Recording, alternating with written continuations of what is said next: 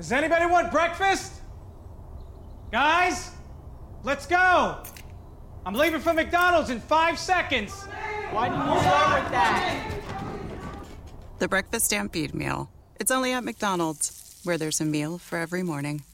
And nothing says morning like a classic sausage McMuffin with egg. Right now, get this all-time favorite for just two bucks on the one, two, three dollar menu. Price and participation may vary. Cannot be combined with any other offer or combo meal. Ba da ba ba ba. Blog Talk Radio.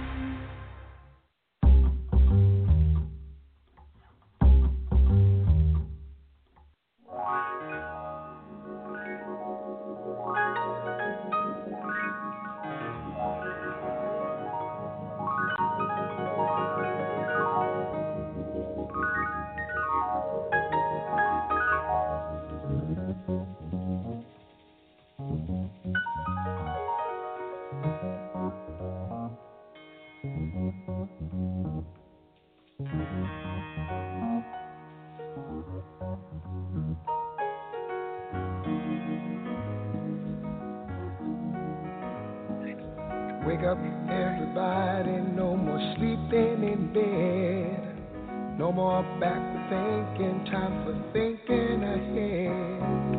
The world has changed so very much from what it used to be. There's so much hatred, war, and poverty. Oh, oh, oh, oh. wake up, Maybe then they'll listen to what you have to say. They're the ones who's coming up, and the world is in their hands. When you teach the children, teach them the very best you can.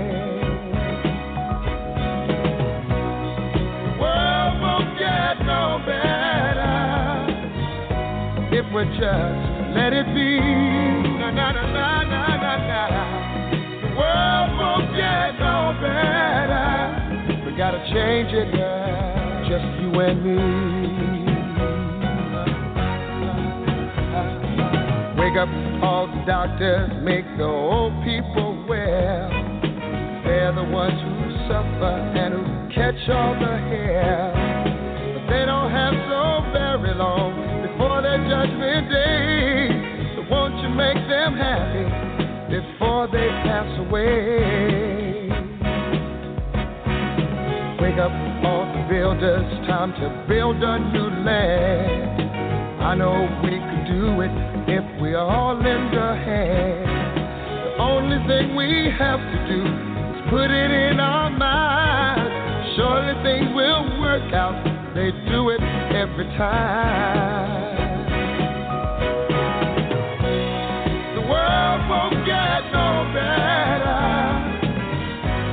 We just let it be. Na, na, na. The world won't get no better. We gotta change it, yeah. Just you and me.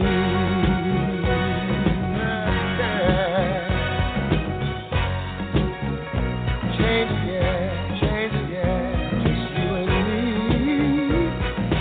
Change it,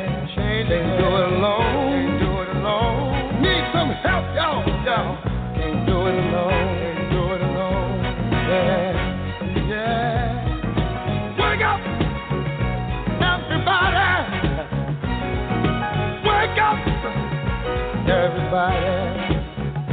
Need a little help, y'all. Yes, we do. Need a little help. Say it, boy. Need some help, y'all. Uh-huh. Change the world. What it used to be. Uh-huh. Can't do it alone.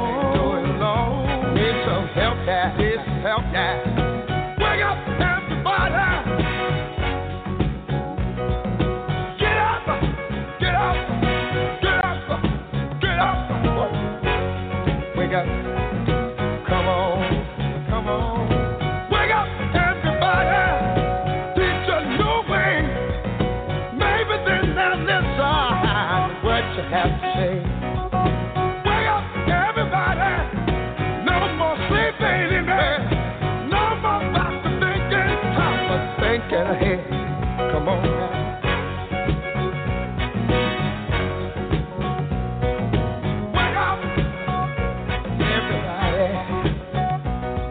I'm talking about don't push.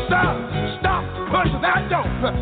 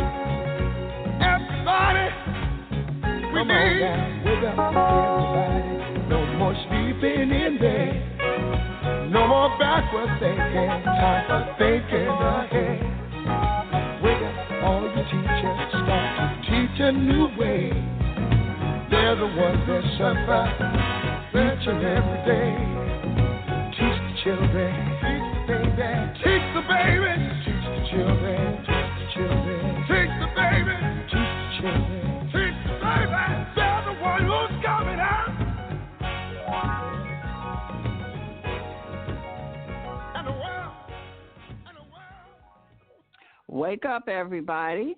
You're listening to the Truth to Power show. My name is Beverly D. And that is what Mr. Myron Rice is doing. He's waking you up. You cannot be asleep in 2020.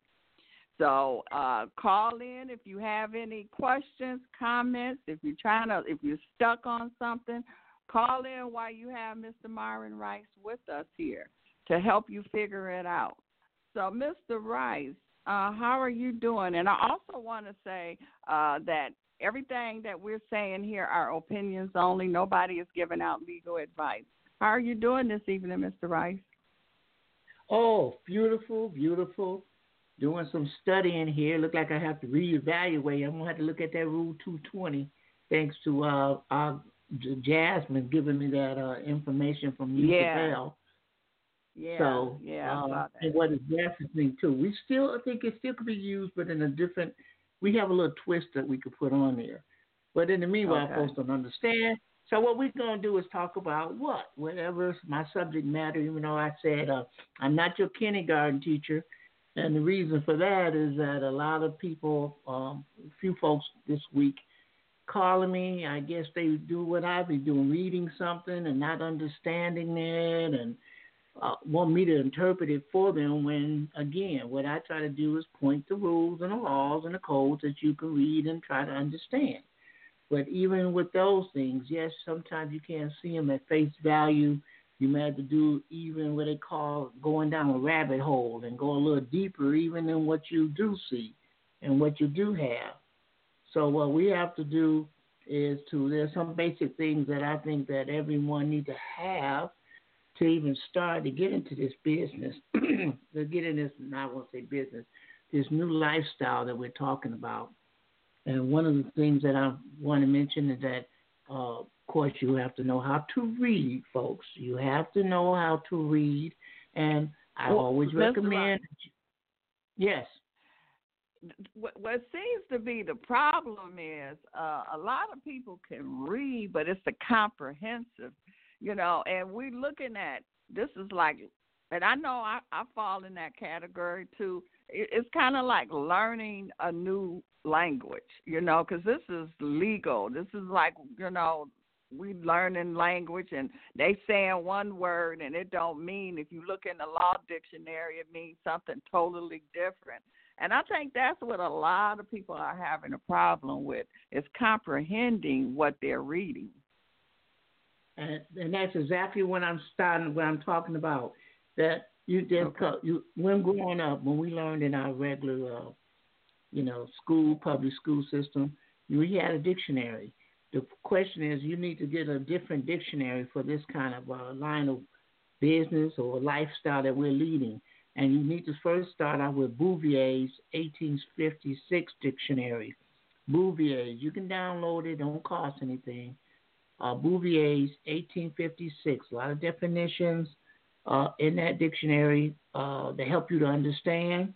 The other ones that I would look at is Black's Law, and I get a fourth edition because I noticed the fourth is different than the fifth. There's some things that were taken out of the fourth that's in the fifth. Um, so you get, I would say, physically purchase at least a fourth edition edition, edition which probably costs something about sixty, seventy dollars, but it's worth having where you can read it. Uh, but the fifth and all the way up to the ninth edition, you can probably download them or reference them on your uh, computer as a favorite to be able to read them right there online. So some of the things that we to help us understand, we have to look up and do research. I know as a kid, when I had a problem, I went to my mom. She said, "Well, where did I invest all these encyclopedias here for you to look at?" You know, she referred me to encyclopedias. Now we don't have those anymore. So um, the only thing I would recommend to, to know the legal terms. See, you can't if you're in China, you better know how to speak Chinese. When you go to Chinese court, you better know how to defend yourself in China. Otherwise, you're going to jail. Well, it's the same thing with these attorneys and uh, lawyers. They they they're overseas. They're from the city of England or under the Queen. They have a whole different language than an American uh, ci- citizen. They're foreigners.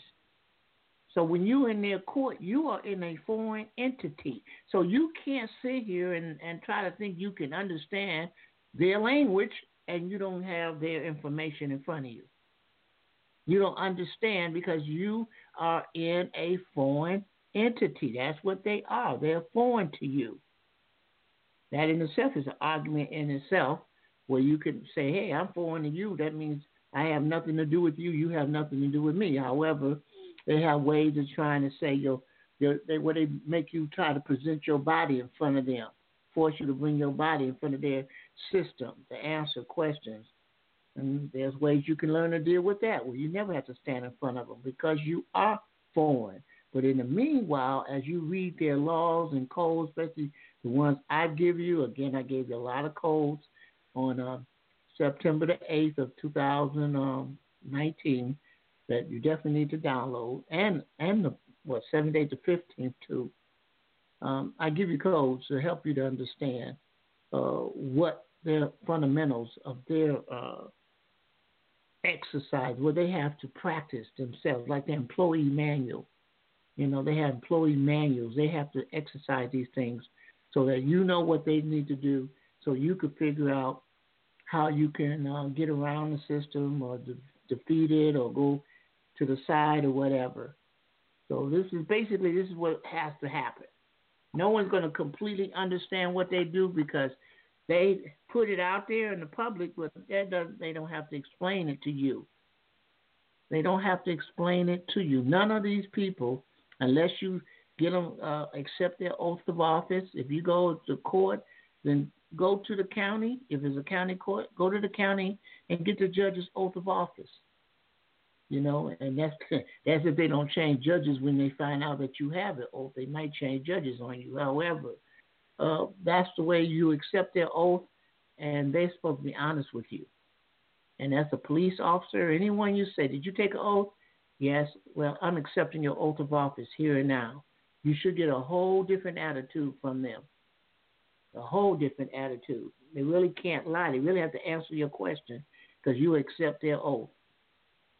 But some of the basic things that I think folks need to look at and do, and one of them is when I make this statement, register something to yourself. Register to yourself.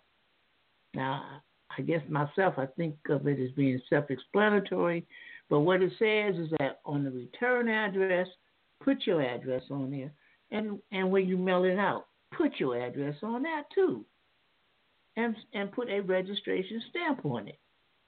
You put it in the mailbox, it's going to come to you because your name and your address is on there.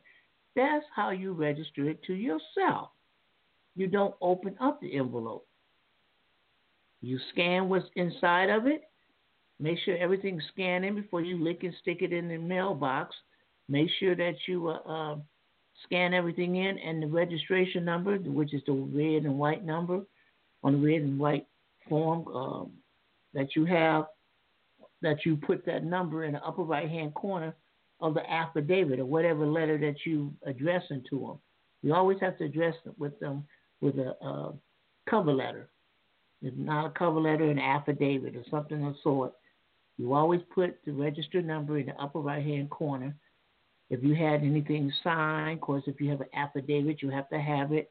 Up you have to have it. I'm sorry, notarized. Your signature, notar- and notarize it so uh, you, you're going to want to scan that in so you have all the names and, and your signature, everything scanned in. So if you have to send copies out, then you can print it up again. And that's another, basic item you need to get. They have printers out there and they cost, they're less than a $100. They say five in one where you have print, scan, fax, copy, photo. You know, you, you're able to copy these things print it out, scan your stuff in. Uh, if you get a letter from some bill collector or some third party debt collector, scan it in before you do anything. Scan it in immediately. And then you're going to follow it up with some kind of uh, response. You scan that response in. You put it in a folder in your on your computer. You label a folder. Let's get organized. You need to get organized. And the sooner you do it, the better it is for you to access these items later on. So you definitely need to be getting a uh, printer that has at least print, scan, copy, and some on fax if you want to use it as a fax machine or a, a photo. How would you fax it?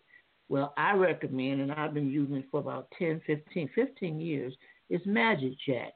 Magic Jack costs $39 a month, I mean a year.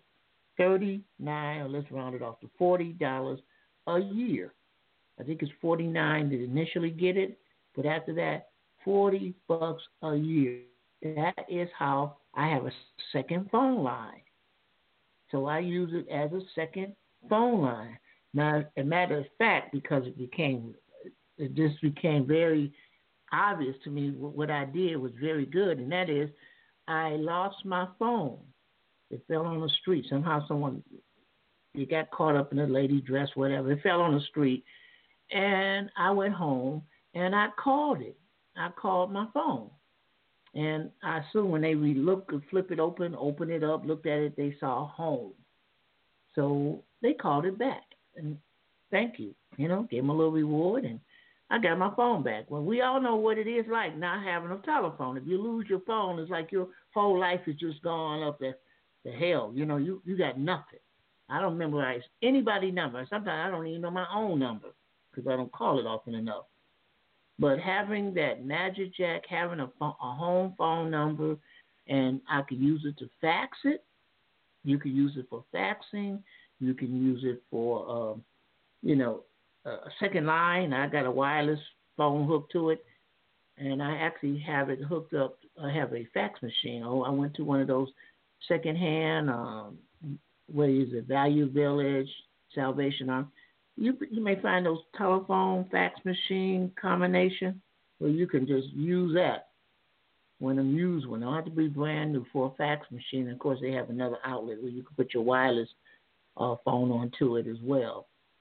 But I'm just trying to get you all to start off because we got there's, a lot of people. I'm getting a lot of calls from folks who don't know what to do, how to start off, how to what where do I start at, you know, and I really can't keep going backwards. What I can do is reference calls that I made or go on the internet, which is probably the greatest uh, college in the world, and most stuff on it is free. So people have to be computer literate. And if you're not computer literate, I really don't know how you can be in this kind of do this kind of work.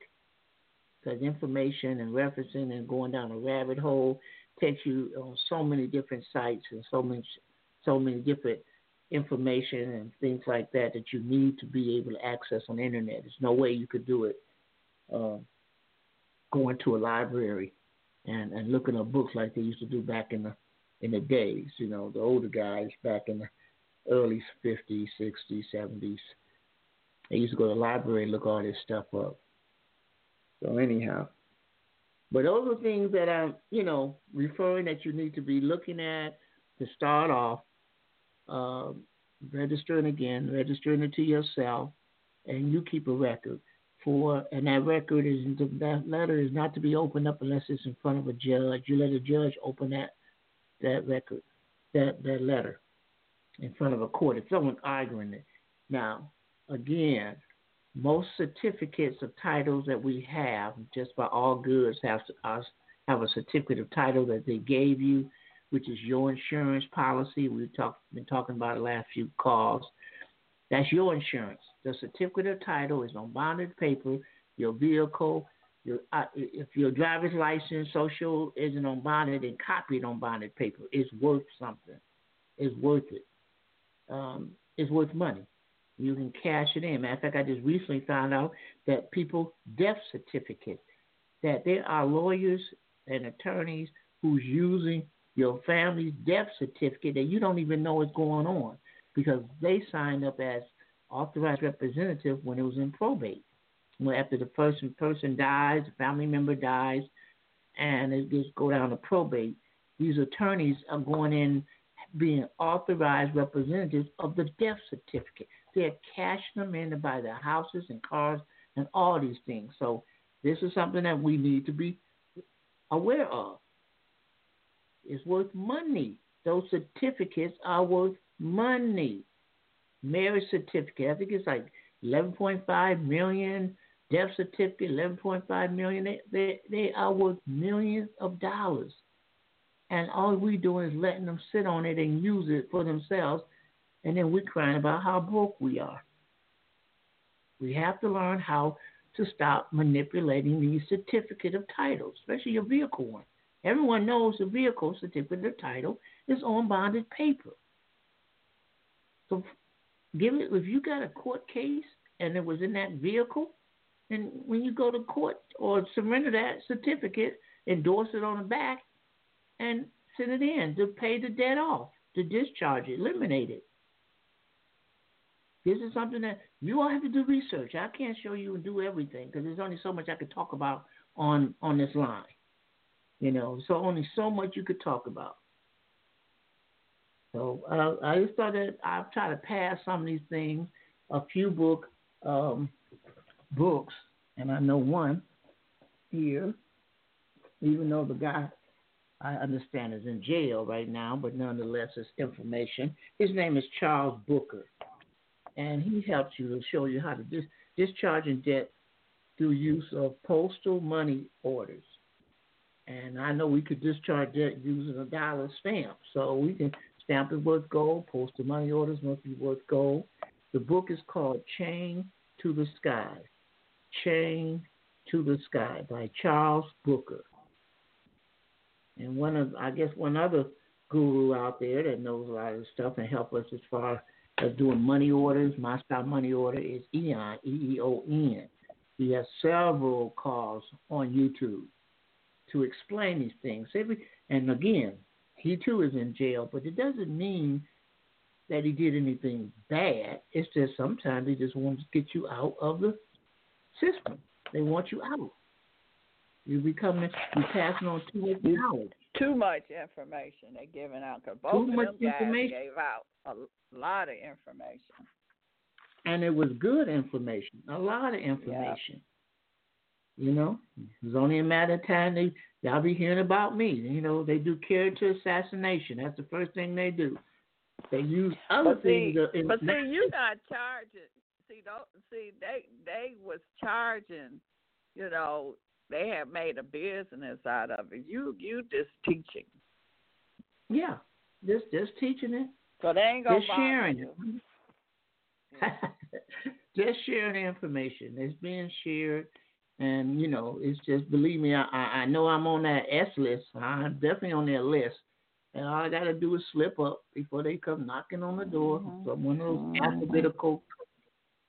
So we we have to, you know, I say, let me leave you crumbs, give me breadcrumbs, because some of the things I've learned, I got into people who gave me breadcrumbs. Now I don't even know where they are. They disappeared, but they they mm-hmm. showed me up up to a certain point of what I can do to get out. So there's only so much I can do, and then once I do this, you probably won't hear from me. Not that I'm in jail, but you know, I, I'm like I say, I'll be on Oh, some island we know somewhere. where you we know where you'll be at, Mister Rice. As I said, I'll be on one of my islands with my knees Yes. crossed and float above the land. And my my my island is, is holy ground, so take your shoes off when you get off your boat. But that's that's where I want to be. That's where I am going to be. So, but anyhow, folks, have, you know, please, um, try to try to get yourself in a in, in a mode of studying mode. You you just can't do this and think we could keep giving you answers because sometimes the things we give it's not correct. There's so many different people out there giving you stuff that's not correct. Even me, I have to reevaluate some of the things I talk about sometimes. I'm always updating. I'm not sitting here and keeping a rigid mind on anything. If someone could show me by rules and laws or some some things that that's relevant, by all means, I'm all ears. And this is what we got this call for. So people out there who has a different way of skinning this cat, uh, we know there's always more than one way to do things. Call in. Let other people understand what you done to prove it to be good. Because I'm only sharing what things that I have done that proven to be good for me. So I'm hoping that you could do the same thing for yourself. And uh, some of the things that I that some of the items that's out there that you need to get involved with. Uh, the Treasury for the United States of America dot com. That's a site website you need to go to become a, a state national, what they call state residents. You know, the point is, is it these are things- the Treasury for the United States of America dot com. Not of, for. Anytime you see the word of in there, it's part of the corporation. For usually means it's part of the republic. So we have to be able to get ourselves well, we're no longer part of this U.S. citizen. You know, uh, every, and, and believe it or not, every uh, state national would be a U.S. citizen because that's what both your birth certificate stating at the top where you were born and the time, the day you were born and the time you were born, that is the state national. At the bottom is when they made you birth you and you're dead.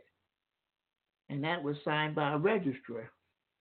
So you got two, you have a dual citizenship. So, like I said, everyone is a, a, a state resident, state national is also a U.S. citizen, but everyone who's a U.S. citizen do not have to be, do not have, will not be a state national. You have to So can you say- So can you say that your birth record uh, is a state national and your birth certificate is a U.S. citizen? Yes, you can say that because your birth record is where the doctor said you were born alive, and and that's your and, and if you look up the word born, it's not birth. It's a two separate things. It's two de- defined two dif- differently. Birth is basically B E R T H, like a ship coming into the dock. doc, doctor, doc. That's where the word doc come in. The doctor. He's part of the doc that you come in and ship, and you're coming out of the water your mother. You know, so all of that deals with admiralty. You know, all that's dealing with water. They're on the water. You're on the land, because it said you were born in on on the land. They took your footprint. Now I don't know anyone out there can that can get a footprint on the water. So we know they took your footprint when you were born. So you could not have a footprint done on the water. So therefore you were on the land. That would make you the state national. And then later on they threw you in the water. or the, I won't say threw you in the water, but they made you part of their but then, water system. But then when they uh, made you a U.S. citizen, they gave you an insurance policy, which is the birth certificate. Yes, under the uh, we're uh, we're conquered. This country, believe it or not, is still conquered under martial law. And if you look under uh, the Lieber code, it started 1860, um, 1863 with, with Lincoln when he stopped martial law back back in the Civil War, and it was renewed at the Geneva Convention in 1907. So if you look at the Lieber, L E, I'm sorry, L I E B E R, L I E B E R, Lieber code, 1907. Go to number 38, and they talk about being a private citizen. How to be private. Number 31, deal with the public. Everything public is taken by the military. It's owned by the military. They own everything in the public. In the private, though, you if you haven't been rebellious or anything, they give you a, a certificate that makes you. They call it receipt, but it's your birth certificate that you can redeem, get back, and recover what you lost, what they might have took when when you were in the public. And you prove so yourself you say, to be so you say Lieber uh, code 1907? Yeah, the Lieber code. Uh, not, that, that, that, was it was uh, revised at the Geneva Convention in 1907, and go to number 38. Okay. Are you looking that up, or you just writing it down? no, I'm writing it down. Oh, okay. Well, someone who's uh, I can go to it. Yeah, well, someone, some, someone from the listening audience, anyone in the queue, someone look it up and uh, give us a call so it could be read. It could be read. And guess what? It came from the commander in chief. So the commander in chief would be who? The president. He didn't want to give you the birth. So this is why everyone has to surrender the birth certificate to the what treasurer? Because actually you're really giving it to the president, but he's going to give it to the treasurer because they deal with the, the money situation. They're going to recon, re, re status you. You're going to have a new status through the treasurer. So it's just saying the president, secretary of state, all the treasury, all of them belong under the president. So again, he don't want to give it to you. He's the one you give it back to. And that's, that's something they folks have to be able to recognize. Was given, whoever gave you something, you for you to be out of that system, you have to return it back to them. And in meanwhile, what you've given them, you could recreate your own certificate of title through an affidavit. If it isn't, if it isn't rebutted in the time frame, if it isn't rebutted, then it becomes a judgment. It's yours. No one can re argue it if they didn't respond back. And that and on top of that, put it in the newspaper. That way you always get you get an affidavit of publication. Now you gave them a public notice of what was done. So these are just some procedures that you do for just about any and everything. You know, put affidavits on there, authenticate it if you want at the state level. Everything doesn't have to be going to the federal. Only things that you the birth certificate is something that they're gonna they capture at the state at the federal level. However, most items are done at the state level. So all you really need is the state to authenticate it.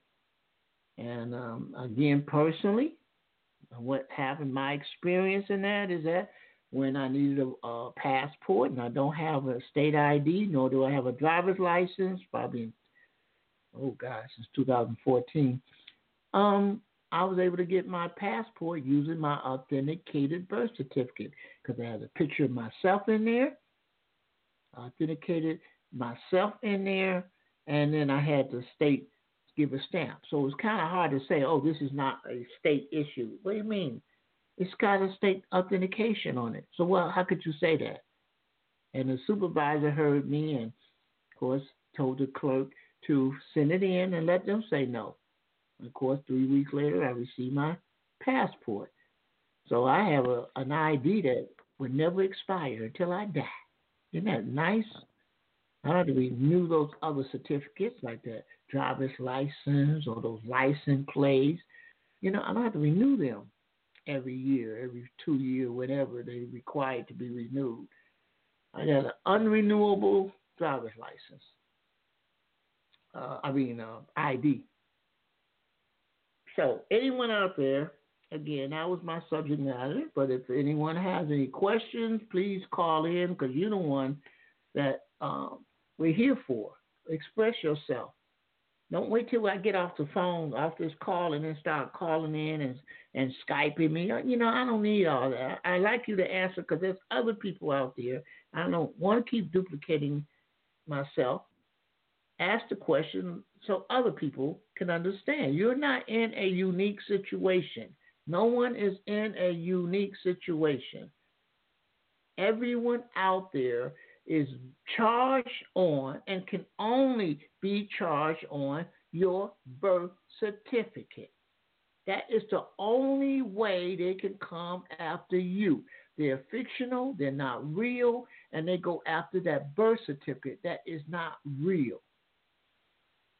So again, they made you a three dimensional at birth, at born. When you're born, you're three dimensional, and they converted you to a two dimensional piece of paper.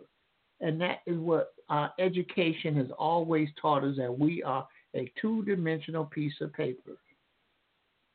So now, if you understand, go ahead. Now they they come after the birth certificate because that is your insurance and they want to cash in or credit it or however terminology that that you want to use because that's where the funds are at that certificate. That's the only thing they're after. That is the, your credit so it's all about money. thing. it's all about money. They are all brokers judges lawyers. They are brokers and they could take that credit, that birth certificate, any certificate, they can convert it into Federal Reserve notes Well, now they're living high on the hog. It goes into their retirement, it goes into their pension, it, it goes into their administration. Everything is going into their system. And I don't have a problem with that. I really don't. Because why? This share. They gave us a, say, say what? Ahead, Mr. Rice. No, I was just saying no. they don't. You know, they they want to take all of it and don't want to just give. And it's and it's coming from your name. You know. Yeah. They the trustees. The, the, they supposed to look out for us. That's true. But then we again, we are not coming in as creditors. We're not coming in. Let them know we're credited because as trustees, you just said it that means there's a, a, a, a trustor. There is someone that's telling the, tr- the trustee what to do. But that mm-hmm. person is it, it isn't not hasn't us. been notified. But the problem is not so much they taking the credit. I don't care because they gave us 1.8 million dollars when we were born and one million dollars every year we are breathing. We have more money. They invest in it. They have more money than they can ever take. And even when they take out, they still have to be they're still monitored by the IRS. So not like they can go mm-hmm. crazy about what they do. They have to justify themselves. They are administrators, they're corporations, and they have to justify every single penny that they bring into their office. Every single penny that's being brought into their corporation. They have to justify it. But what you have to do is just give it to them. They want it, Just give them the credit. It's not like it's coming out of your pocket. It's not coming out of your checking account or your your savings account. It's coming out of that birth certificate that has that's on bonded paper. It's on bonded paper. It belongs to them in the first place because you didn't sign. No one out there signed their birth certificate. You weren't even so how, old enough to even right. So how does that make it? How does that make us tight entitled to it? Because they're using our name. Exactly. They're using our name, and the social is associated to the name. The social is, uh, is associated to the name, and actually, the social is really associated to the birth number on the birth certificate. Because that birth number on that birth certificate is in reference to the bond. So whatever your birth number is, is what they're always attaching that birth certificate to. Now on the on the back of it is where that credit is being held. That E tells you where the bank and everything the credit is being held at, whatever bank is being held at. But that bond and everything, the money that's going into it, is reference to that birth number. Now you have a birth number. Usually in Michigan is on the left hand side. On the right hand side they have a file number. The file number is the state national part of it. That's where it was filed at the county, the hospital. The birth number is when a vital statistic uses and at your state level.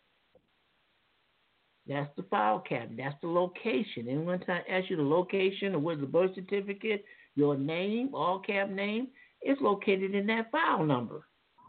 That's how you reference it. That file number, uh, not the file, sorry, the state number. The state number is where the state ID is where it's being held at. The file number is at the, again, that's at the county. So just trying to give you a little history or a little background of what's going on here. The only thing they do, again, they cannot charge the third, the three dimensional person. They, they they can't come after the third dimension. No, you are one of the we the people. We created them. So why is they uh, garnishing people bank account, putting people in jail? Why are they doing that? because you did not perform on with that performance bond. You did not do what they asked you to do. So they put you in default. They asked you to pay it. You didn't walk in there and say, um, "I'm here to pay to discharge this debt." You run in there saying, uh, "You don't have any jurisdiction. Um, you are a separate. You know, you're a foreign entity. You, I mean, you came in with all these excuses so you didn't give them what they asked for, so you default. And it's all about the money. So you need to what they asked for, you got it on your birth certificate and all them other certificates you got. Yes, you do. The credit is already there. They had to make you have a remedy because they took the gold from the people. If they someone take the money, then they have to make sure they have a way for you to take care of debt. How you to take someone's gold and then tell them later on you owe me something? How you expecting? That's fraud. That's that's considered fraud against American people. They had to give you a way out. It's just that that was not taught in uh, elementary school or junior high school or high school and college. These were not taught to us. You had a remedy. We all have a remedy. Matter of fact, when we were born, we exempt. We have an exemption fund that's kept at the Federal Reserve Bank, that, that number on the back of the social. You have an exemption fund. Why would you be paying for something that came from your credit in the first place? That's crazy. If it belonged to you in the first place, why would you have to pay anything on it? You have an exemption ID, or they call it an auto tricks. You know, you have as your social without the dashes, it's your CUSIP, your CUSIP number as well. Your social without the dashes. So it's kind of got like three little titles, depending on what the what revenue is in. You got the the CUSIP number, you got an auto tricks number, and you got an exemption ID. Same number. social without the dashes. You are exempt from paying taxes, especially at the state level. They have a law, uh, 31, Title 31, USC 3124, exempt from taxation, state level, or any municipality, or anything that produces a tax. You exempt from paying stat, state taxes, people, or down at the county, property taxes. You exempt, but at their level of court, the municipal level of court, they have their statutes, which is what they're charging you off of their statute. You have to appeal it. I'm going to appeal it to the state level, federal level. Once you use the federal level, you you you you you're exempt. You get out. We need people out there uh, at, at what do you call those paralegals or whatever that, that sets things up for attorneys. They need to be helping us people get out of it. Don't be, be proud yeah. because you put somebody in bankruptcy and you screw their credit for seven years. That's nothing to be proud of. I don't understand that. You need to be out there and showing them how you are exempt from everything. Someone may not understand that, but I'm I'm telling you now, it's time that you start educating us. As we get educated, we have to educate other people. Don't be proud to pay somebody, oh, I can put you in bankruptcy and da da da. And what? Screw your credit for seven years, if not longer. Some will go even longer than seven years. Mm-hmm. When there's ways you can get around it, there are rules and laws that they must follow to help you get around that uh, mortgage and all those other stuff, proving that you are the creditor and the money came from you in the first place. And that tell, and that is in if you go in again, uh, publication twelve twelve, IRS publication twelve twelve that deal with OIDs, page seven, first paragraph, nominee. They get a receipt showing they took money out of your estate. It's called a 1099 OID. It says you are the holder of a debt instrument. And people get confused. They think you means me and you. No, it's not me and Beverly. It is them. It's the trustees, the public trustees, or I call them the fiduciary trustees. And later on, they call nominees. But it says you are the holder of a debt instrument that's a 1099 OID with your TIN number, tax identification number, and somebody else's funds. So right there, if you somehow un- listen to the call, please write a letter for your situation. If you're in court or if you were getting foreclosed on or someone you know, ask the IRS to give you that first 1099 OID that was given to the public trustee. It's in your name. You the one that gave it to it, gave it to them, and then it so says you must file another. So you're talking about just say a person just purchased a property, and you saying that it was the OID did on that property by the mortgage company the first year. The the lender, yeah, whoever the lender was, yeah, the lender, they got uh-huh. they received they received the OID from the IRS showing that that's what that was like their receipt showing that they took the money out of your estate. Mm. That's so the why first. are they that's foreclosing? The first, because you can't, you haven't proved it to them. You haven't proved that you were the one it came from. Mm. You, you have. I mean, the, the judge can only go by what he sees in front of him. If you do not bring right. it in front of the judge, he cannot do a determination.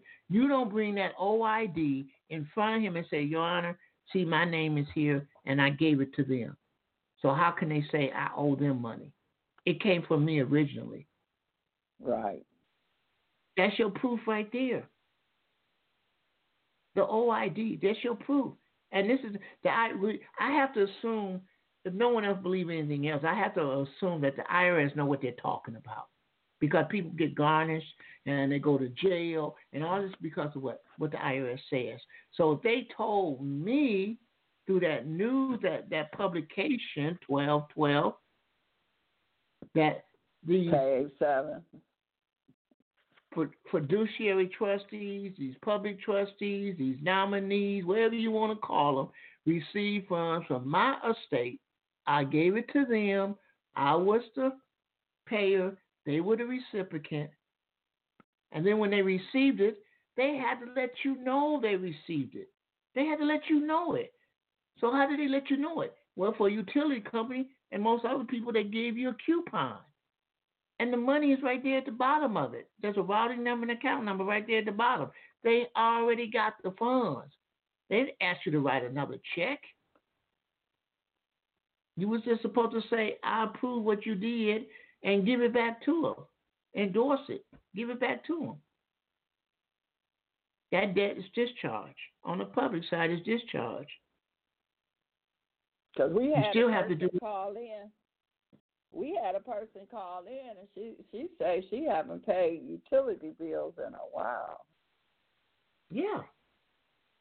Yeah, because she let them know they don't need to give her. The second part of that second OID is they say uh, that you're the nominee, then you must file another OID to the owner. And most people have never announced to them that they are the owner. So therefore, she must have done that.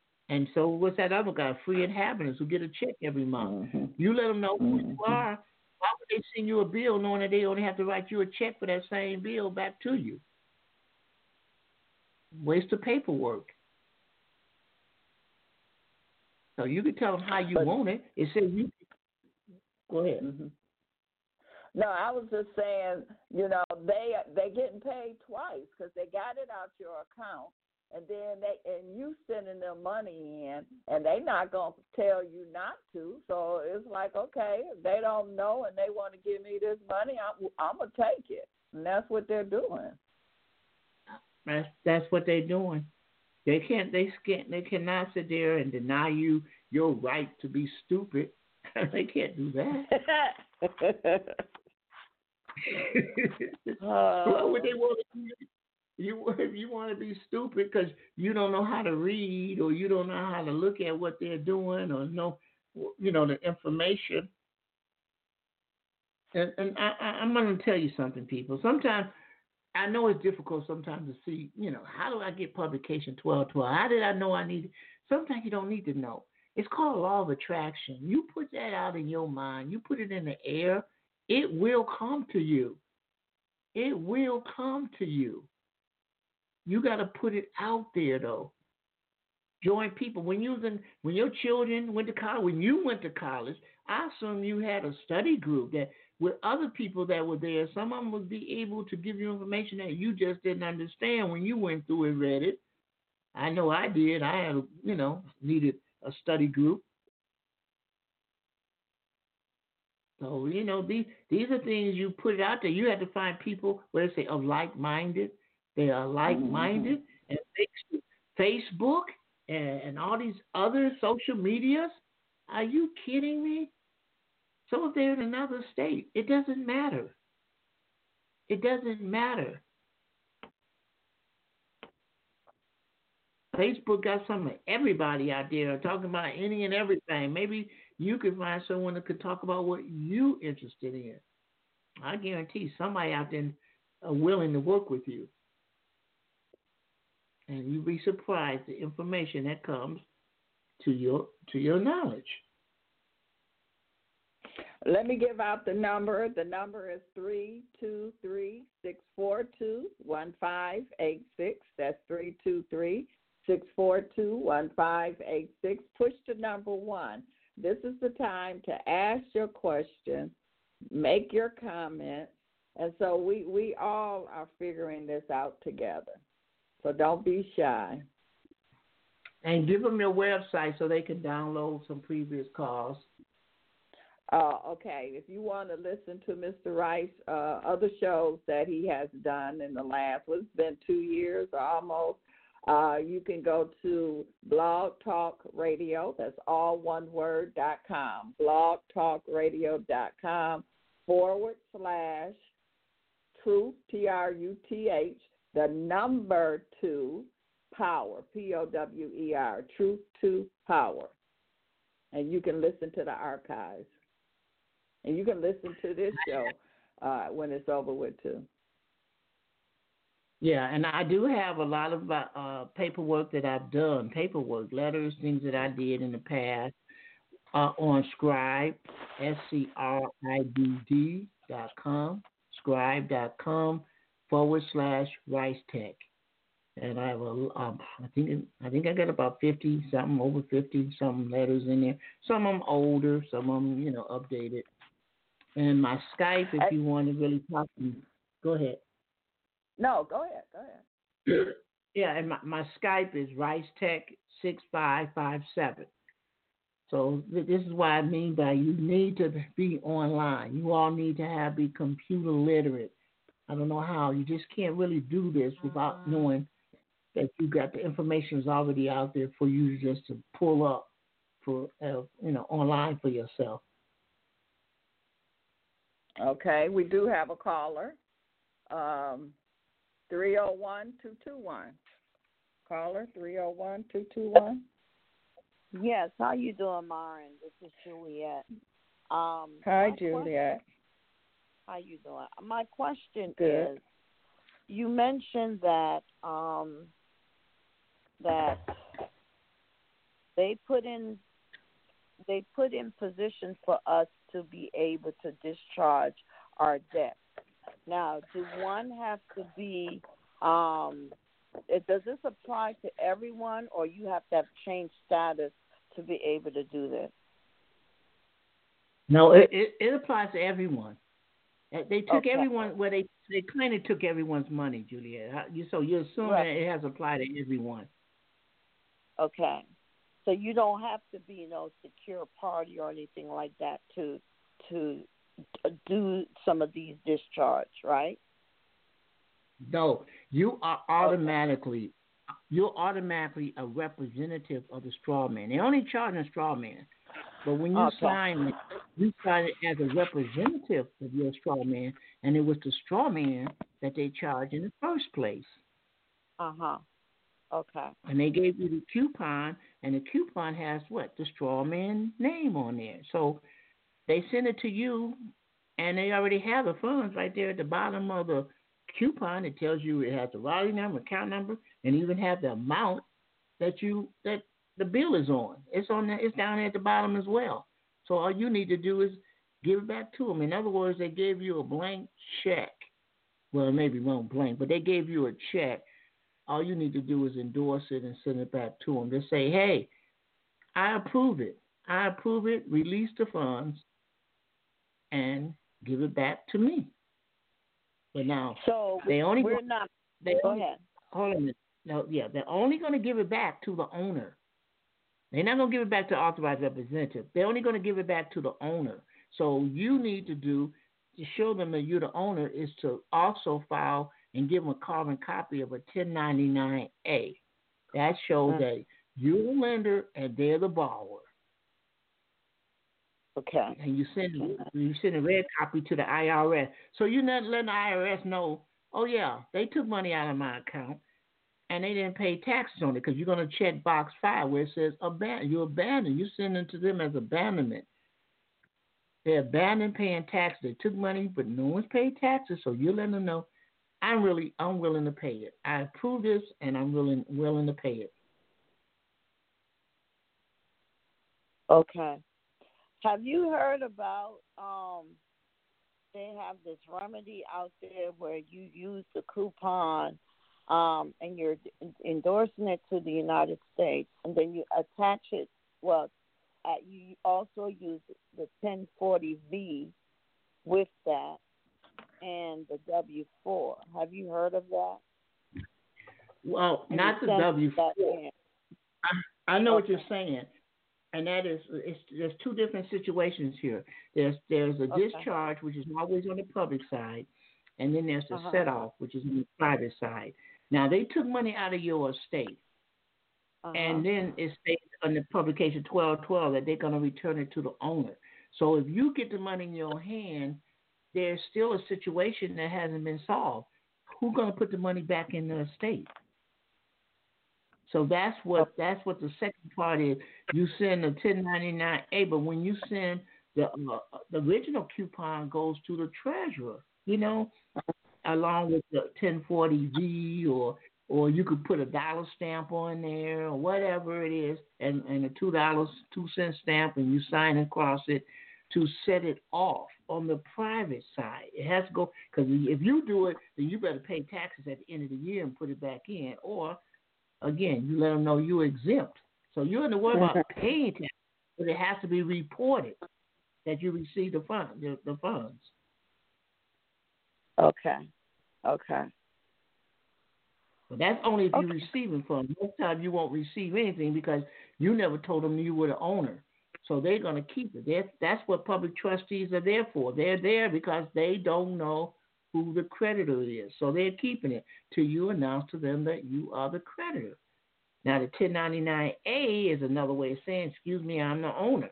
I'm the lender, which mm-hmm. you were in the first place. They fill an A out. It don't state it in publication 1212. So, you know, they put they, they keep something they keep out. But they had to do acquisition. A, uh, the 1099A has two purposes an acquisition and it's an abandonment. They had to acquire. No one could get money from somebody without doing an acquisition. And that drew the money out. Now, when you do it to for them, when you give them an A, you're saying you abandoned. You took the money out and you have abandoned. You check box five, saying, yeah, the, the, the borrower was supposed to pay taxes. You're saying that in box five. When you check box five on a 1099A, you're saying, yeah, the borrower has to pay taxes. They didn't check that box five when they filled the A out at the mm. beginning. When they for, for acquisition, they didn't they didn't check box five. So when you, they send you a, when they send you back a check, or if they do send you back a check, is it something that you can cash, or something you have to put in a different kind of account, like a? Well, uh, well, yeah, according you know, according to Free and Happening, he gets a check, so I assume he cash it in. But you still have to report it at the end of the year. Right. Okay. If they gave okay. if they gave you the OID as they says in publication twelve twelve, with OID, whether people believe it or not, it's the same thing as a W two. The OID is a W two. They just put another name on it. And a W two is your employer telling the IRS, this is how much money we took out of the state to pay this person to do their job. So, in other words, you paid yourself and you don't even know it. You think it came from your employer. No, he took the out of your estate and he gave you a W 2, a carbon copy, because the original went to the IRS saying, This is what I took out, and we're giving them the W 2 so they can file it on their taxes. Okay. It's the same process. It's just different methods. One use a W two, but if you're uh-huh. dealing with utilities or people who got bills, your credit card, all these other people, they go they use the word OID. But though if you look under the uh, IR, the uh, Internal Revenue Manual sixty two oh nine, uh-huh. section two, it gives you a list of all the forms, all but one form. It gives you a list of all the forms but one. The one form they don't give you is the W four T. People, you better you need the W4T to have them stop taking anything out of your check.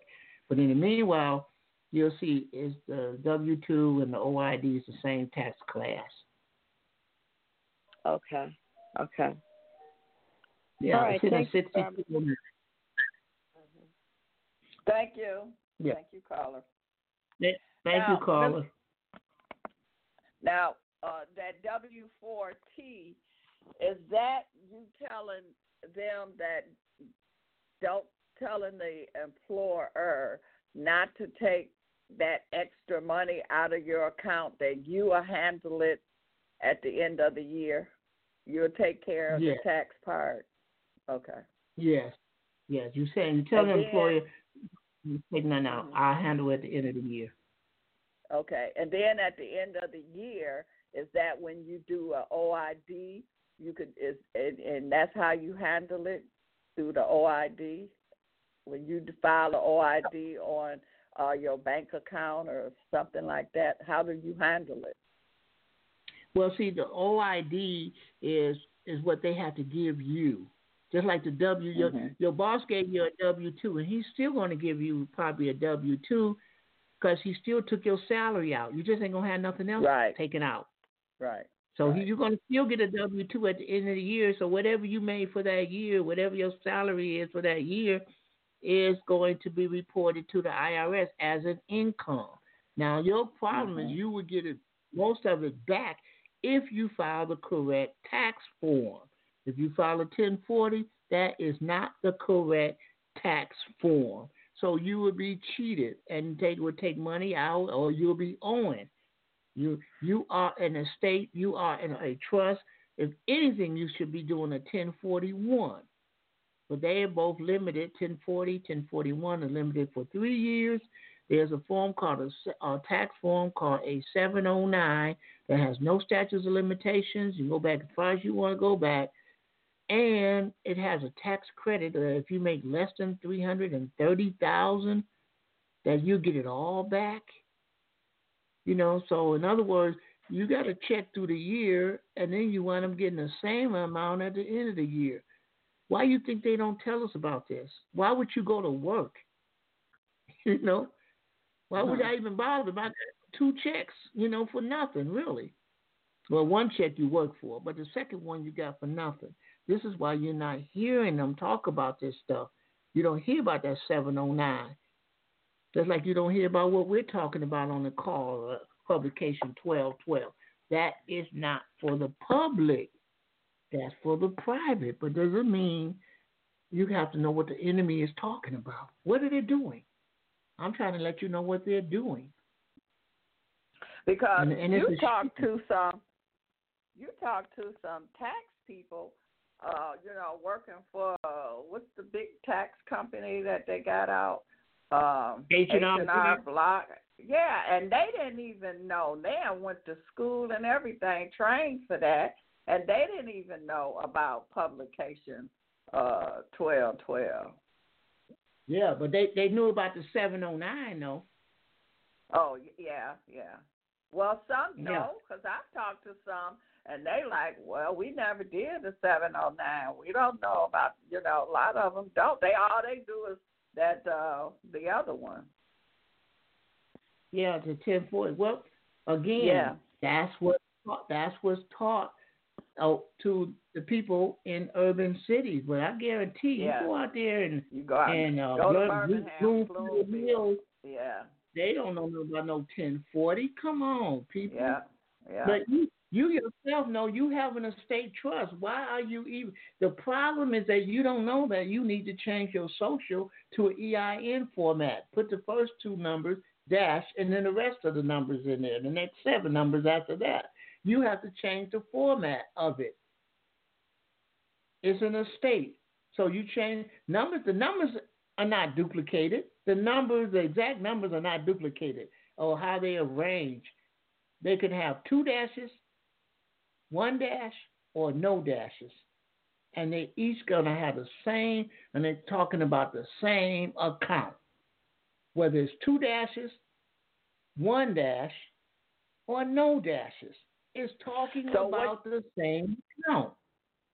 So what you're saying is the same account, uh, but one could be like a savings account, one could be like a checking account. You know how we have two different accounts at the bank, but they still the same account. Is that is that what you're talking about? No, no, no, no. I'm talking No, about filing okay. taxes. Only in reference to the IRS and filing taxes, because you're talking about people who took money out of your estate. And believe me, uh, if anyone else, I, uh, you go go to uh, No. again, go to uh, uh I'm talking. 20, 20, 26 USC number one. Tax rate 26. People go out there look at 26 USC one. The first one, 26 USC one. The 26 is supposed to be, you know, dealing with the IRS or whatever. It actually is the internal revenue. And look at the tax rate. Look at the difference between a married, single, divorce versus an estate trust. The, the taxes is almost nil. It's almost nil. bring it. If you maybe anyone out there, please bring it up and give me a call. Juliet, look it up. Call me back. Um, it's almost needed. What I was talking about, Mr. Rice, was the format of our Social Security number. When you were saying we could use it with both of the dashes, one dash, no dash. You were saying it's the same account, but they it's and I was trying to say it's like how the public account is set up as like one set up as a saving, one is a checking, but they the same account. That's what I was was talking about Oh, how we okay. use those dashes. I get you. I get you. They're they're under the same person. It's just that one is a savings and one is a checking. Or, Right, right. Yeah, in yeah. a way, yeah, in a way it is. It, in a way it is. In, in a way it is. But uh, they they all referencing the same account. They all pretty much reference the same account. But we have to understand that if we keep filing using those two dashes and filling out those ten forty, we're cheating ourselves. Actually, those tax people, they they need to be they need to go to court for, for fraud. You need to sue them for fraud. So they know you in a state. They they know you're a state, but they only looking at how you file it with the social number. Now they see okay, well, they gonna give me their social security number, then they're they're a U.S. citizen, and I'm gonna have to follow under this 1040, which is really only for federal employees. They're only for federal employees. And and again, I gave you earlier today 31 Title 31 USC 3124 exempt from taxation. The first part deal with the state. You're not supposed to pay any taxes with the state. But if you look at Part B, number two, the rest of the people federally, uh, it has to be evidence of ownership.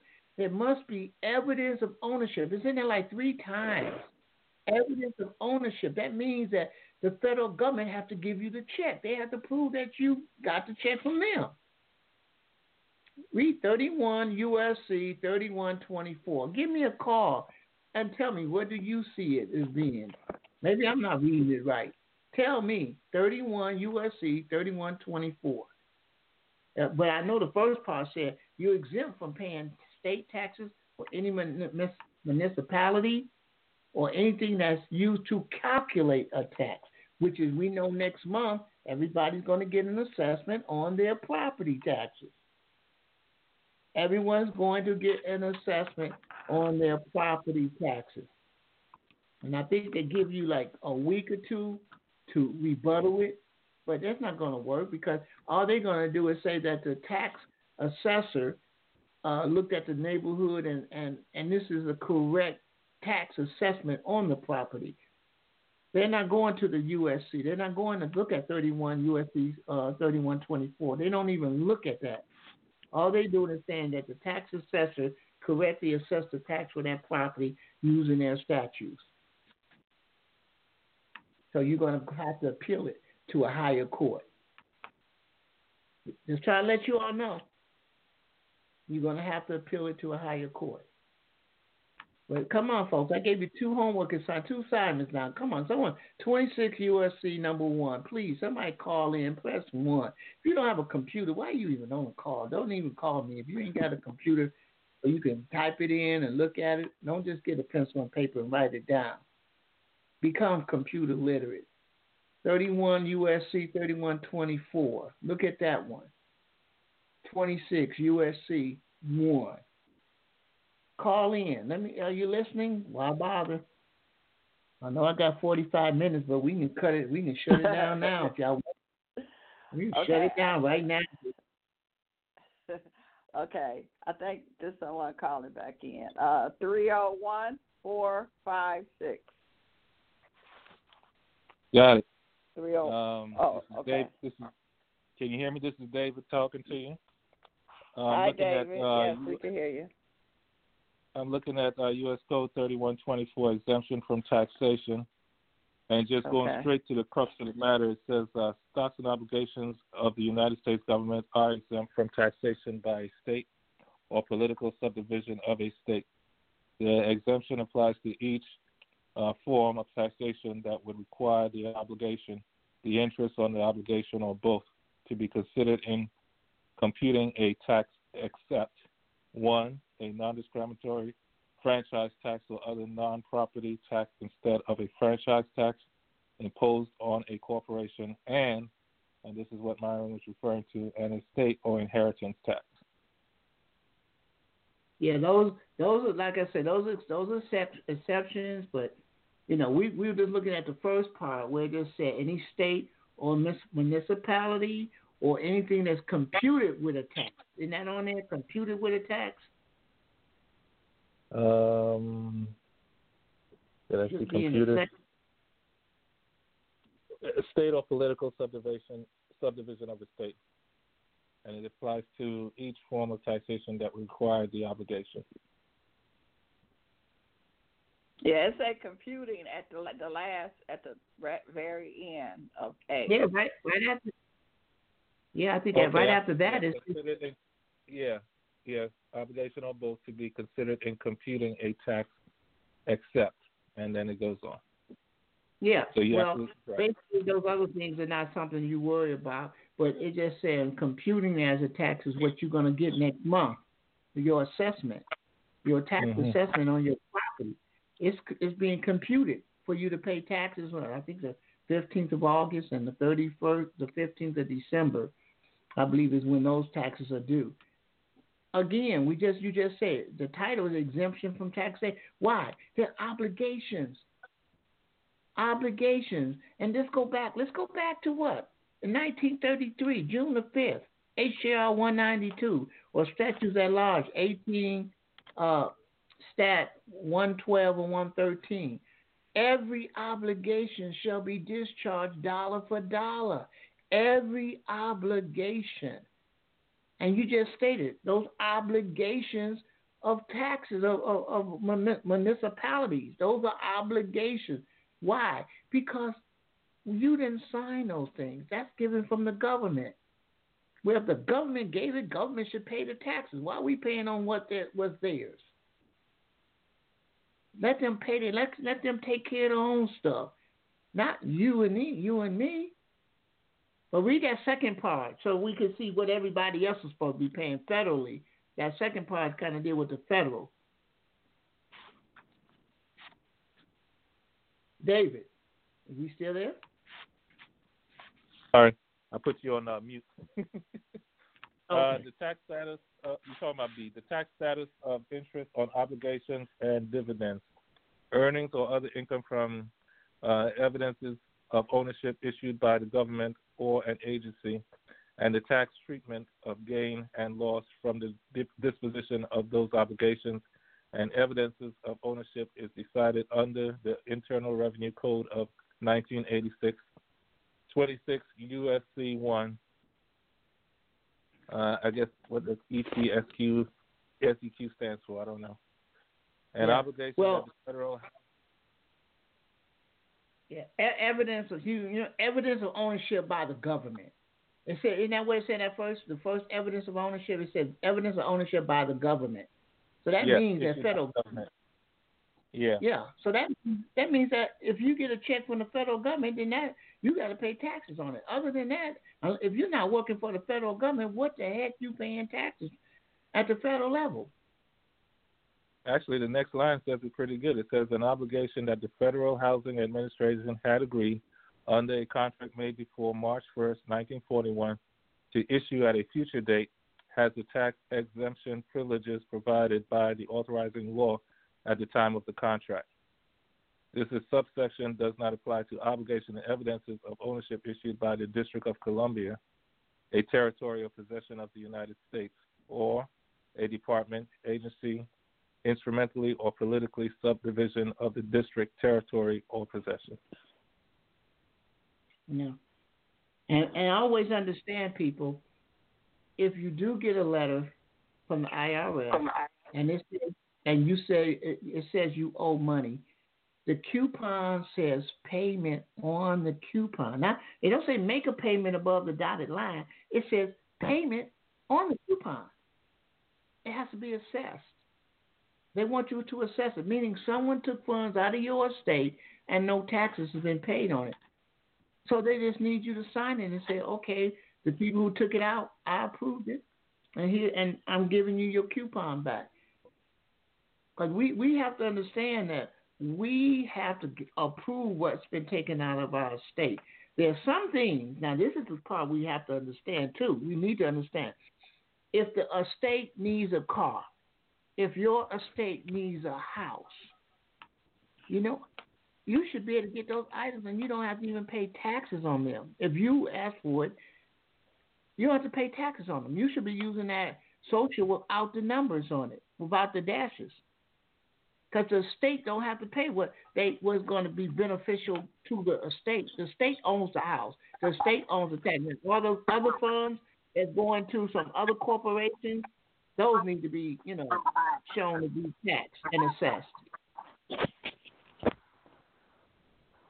But if your estate needs a house, your estate needs a car, then then you should be able to uh, fill out your own 1099, you know, and get it for the estate. You to, and then you check down there, don't check box five. You say the ball does not have to pay taxes. Now you good.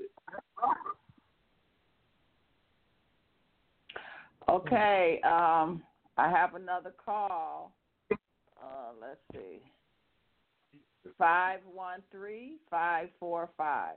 513 545. Hello, hello, hello, hello. Hello. Murphy D. Can we hear you? I'm Yes, you. yes, Yeah. we can hear you now. I just want to say good Break evening it. to you, Mr. evening. Myron. Good evening. How you doing, Myron? Fine, sir. Yes, sir. I I've been uh, I've been following up on a couple processes this following week back, but uh, right now I'm just listening in on the show. Um, had some great things happen once again. Um, I had, had, had took the GSA forms and sent it into the probate court, and I got a letter back trying to eliminate those bonds. And what, it what, seems form that did you send, what, form, what form did you send them? Because there's a bunch of GSAs. What forms? I did the standard Form 30, the amendment to the contract, and just did surety. I didn't do the bonds. And the lady sent me a letter back saying that she she don't understand what she um uh supposed to do with the forms. And she wanted me to give her a call, you know, tomorrow's Monday. So I'm thinking maybe I'm going at the wrong department. I need to probably go to the treasurer.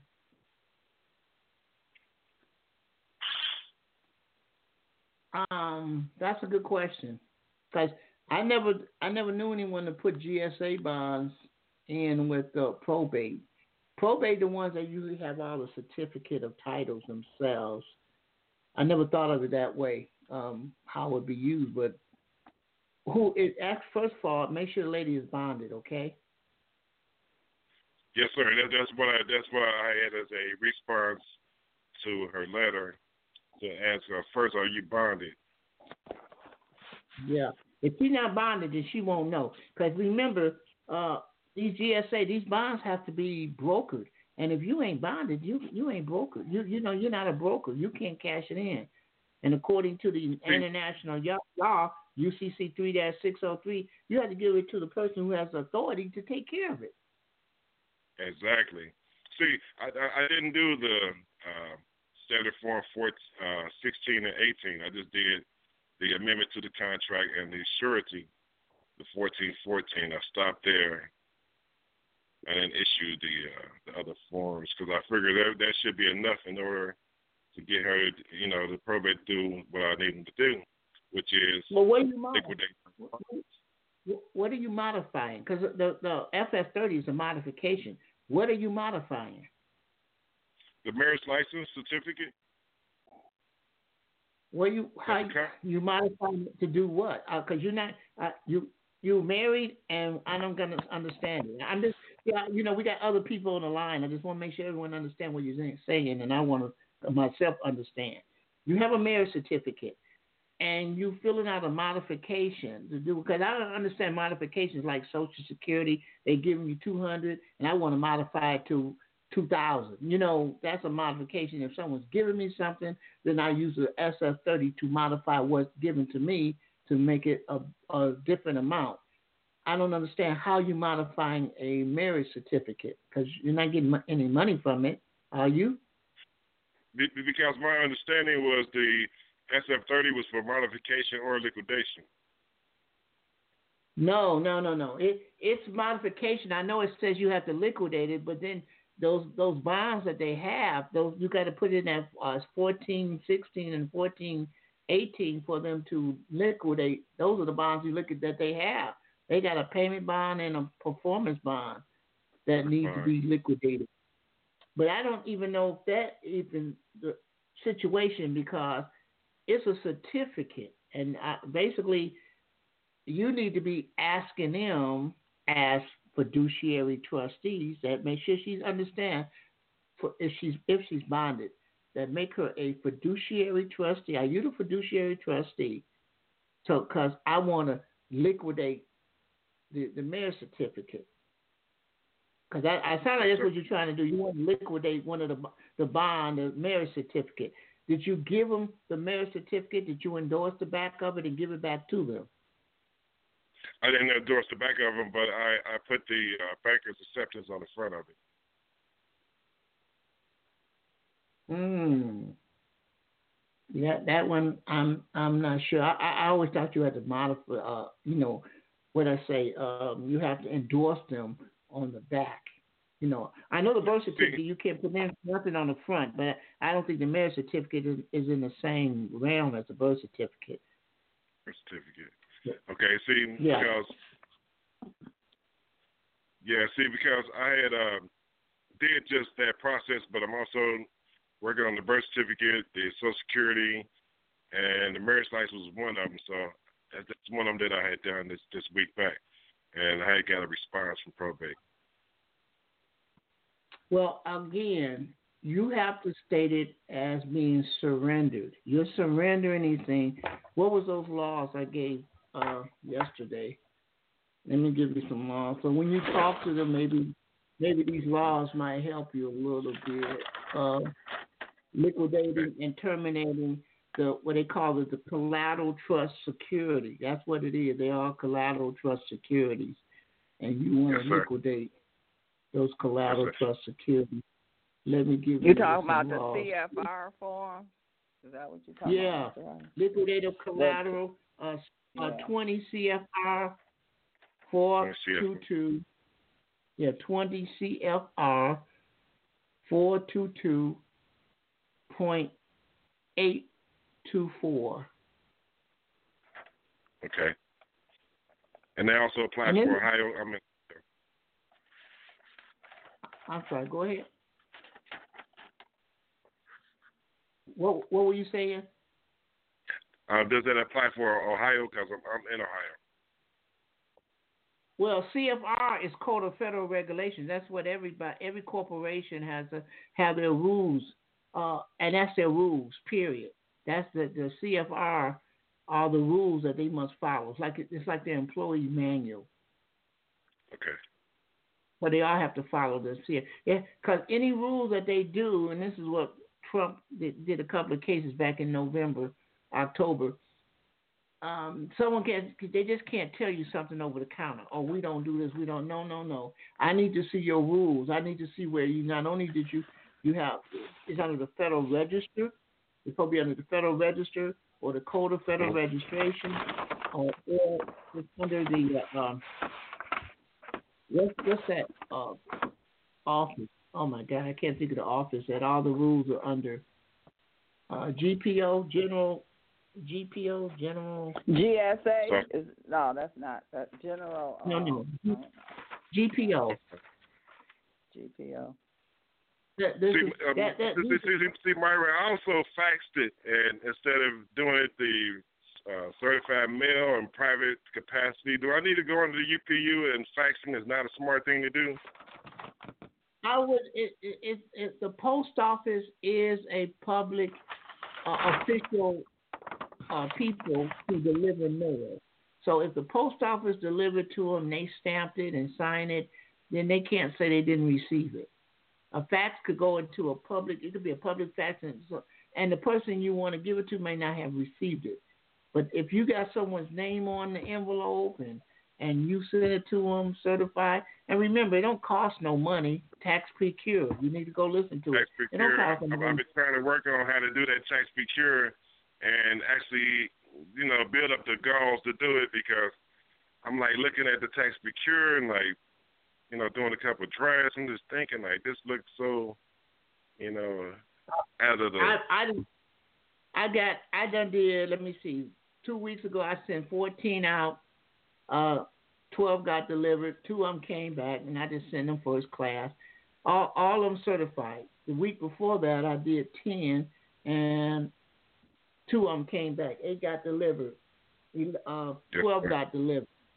So I mean, Okay. that ain't, I don't mind. And then the ones I sent back to them, they were CC to someone. So I, I just did first class mail, paid ninety five cents or something like that. But the point is being, it it it seemed to work okay. It's been working for me recently. But the, uh, you want the post office to be the people because you got a tracking and everything. You can go into tracking and and they tell you the time they delivered it. So it's you know I look at things as if I always got to go in front of a judge. So that's the that's the evidence that they had it. Now they could throw it in file 13, which could be the trash. It don't matter. You got notified. Yes, now sir. you want to I had terminate. actually did that because I heard uh, Patrick Devine had, had, had mentioned something about he faxed faxed his forms in, and got got you know some some took care of. So I had I had his fax machine and phone and office and everything at my home, so I wanted to utilize it more. But I've been Yeah. doing so much stuff for certified mail, registered mail. But you've been you've been paying for. it. I'm just saying. I'm not saying faxing is not a good thing. I, I just like to use what if it don't cost me anything because I, I don't even go to post. I just stick it in a mailbox somewhere in the, in the city. I just throw it in the mailbox. And the ones that didn't get Oh. delivered went went to Lansing, which is our capital city, and they were they were sent to the Secretary of State. Unfortunately, my sister worked for them, and they actually Mhm. gave her one of the letters. And she said, I'm giving this back to you, brother. You can't be doing I'm like, well, I got 11, 12 of them say they did, so what are you telling me? So I have to report uh, my capital city to the uh, Postal Inspector General and say, these people are hindering my mail to be delivered. So I'm going to be doing that because she don't, you don't send it back to me. Try, I'm not doing you a favor. I'm sending it back to you. I, ain't- uh, uh, uh. I need something on there saying you didn't accept it or whatever. So when I give the envelope to the postal inspector, I'm saying this is them showing that they hindering my my mail being delivered. But yeah, I'm just Yes, stating this is just the situation I ran into because I I don't know. I guess they saw my name and figured, oh, my sister's there, so she worked for the difficult mail place or whatever. But I, Okay. I'm not. I, no, but you have to look at surrendering things back to them. And I don't know Ohio laws. You see, Michigan has laws how you surrender certificate of titles and stuff like that. But, Now, um, Mr. Rice, you yes. had also gave you had also gave us forty USC thirty one thirty one. Did that have anything to do with liquidation? Yeah, and that that was one I was just about to mention. I just brought it up. Okay. Forty Oh, USC okay. thirty. It said bonds of contractors of public buildings and works. Basically, talking about performance bonds and payment bonds. But see, he didn't even send those in, so I'm not sure. Yeah, I, I, Because I, see, I did are- actually stop at the the, um, um, the uh, amendment to solicitation of thirty and the fourteen fourteen. But there there's no Yeah. problem for me to get busy and do the full process with the sixteen to eighteen because once you do the sixteen to eighteen, there's a ten uh, forty uh, public voucher also within that process. Have, have you ever noticed that, Myron? That ten Uh, the seven. 1040 the 1040V is is a public voucher, No. but see, Not the 1040V. I'm talking about the 1047. It's a kind of public voucher that you print out. Well, I understand 1047 according to Patrick was for people with receipts. If you got receipts and you told them receipts up and send them in, then that 1047 is used. I don't know. I have no idea any other purpose it would be used for other than for receipts. But what you're doing is you have a bonded that marriage certificate. Maybe you need to go to probate and get a certified copy of it if you don't have your original with you, and that way it's true and correct. And then you endorse the back of it, and you send it back to them using Patrick Divine bill of credit.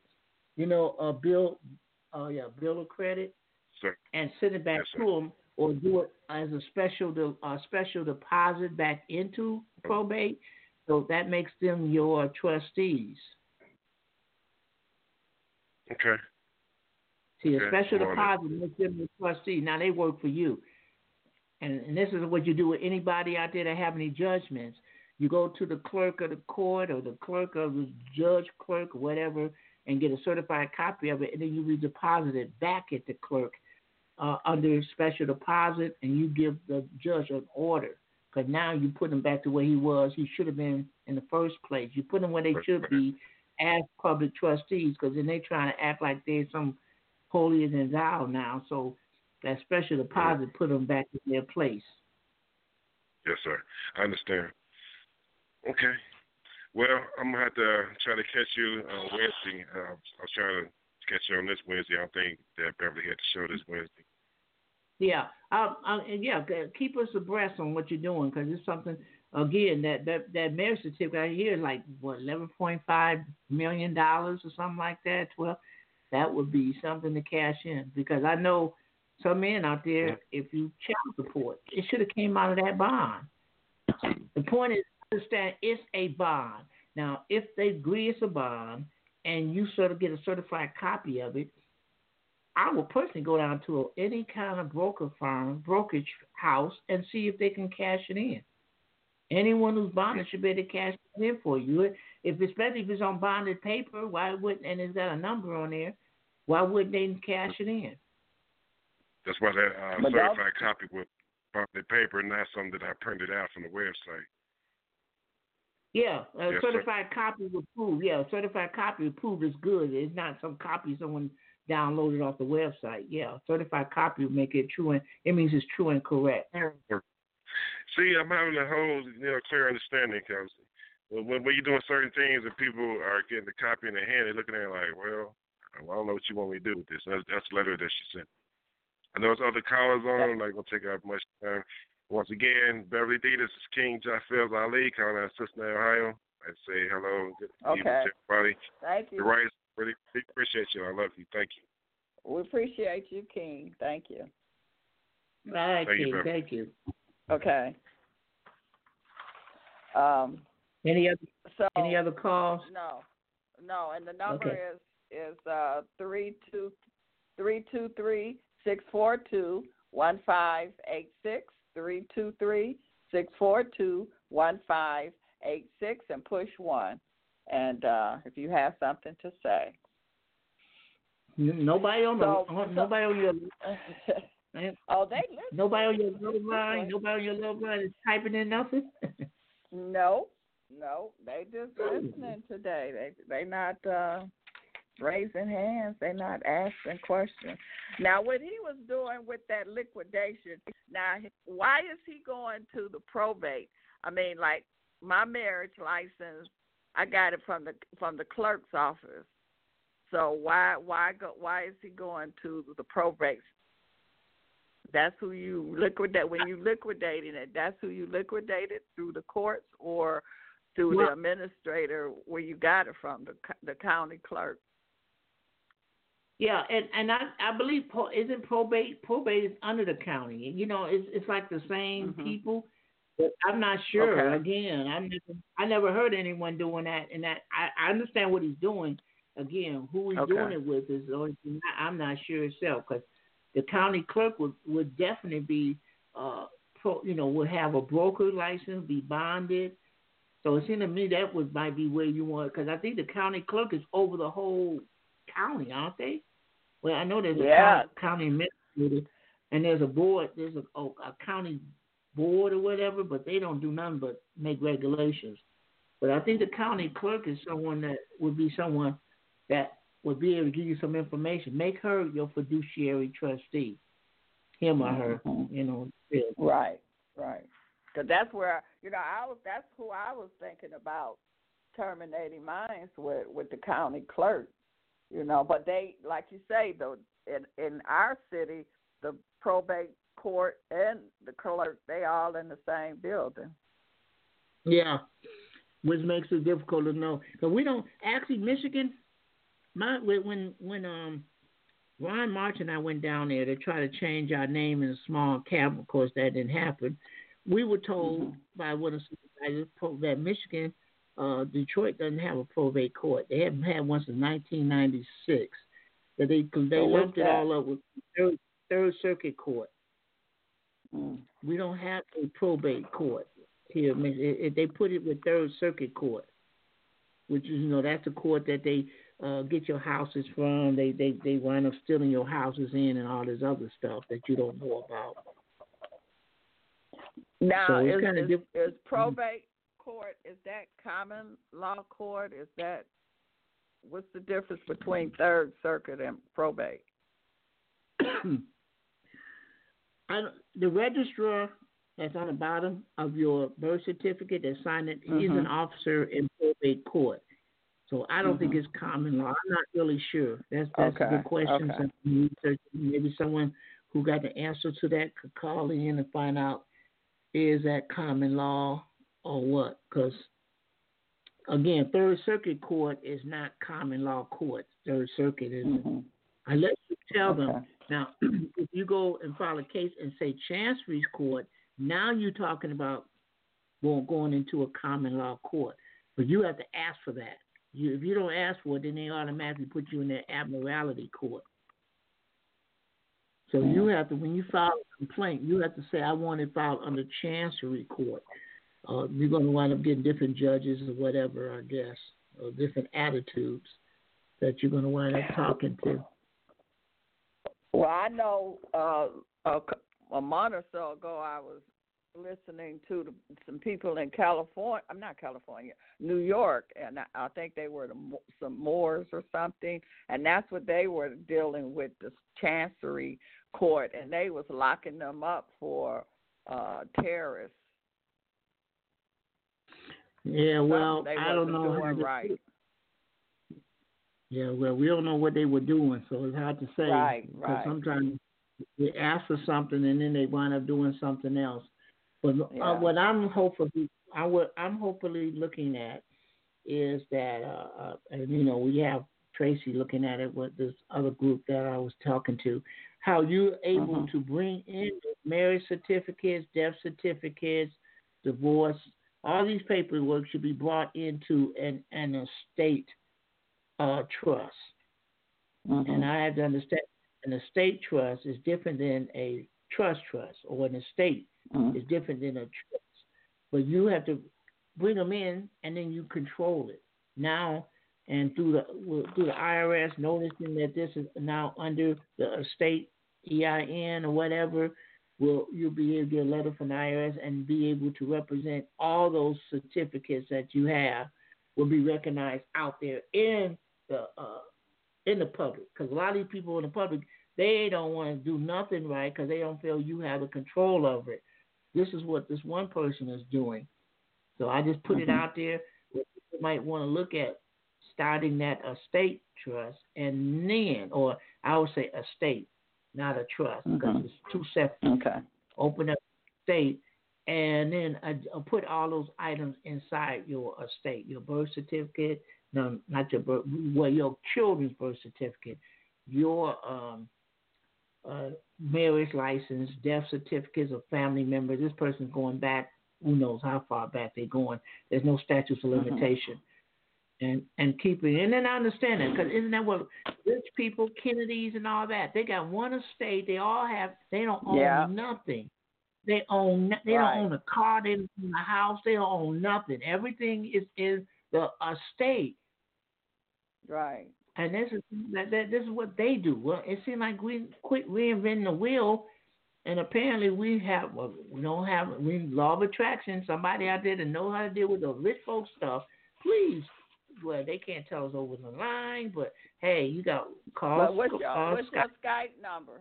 They yeah, Skype my Skype is right tech six five five seven.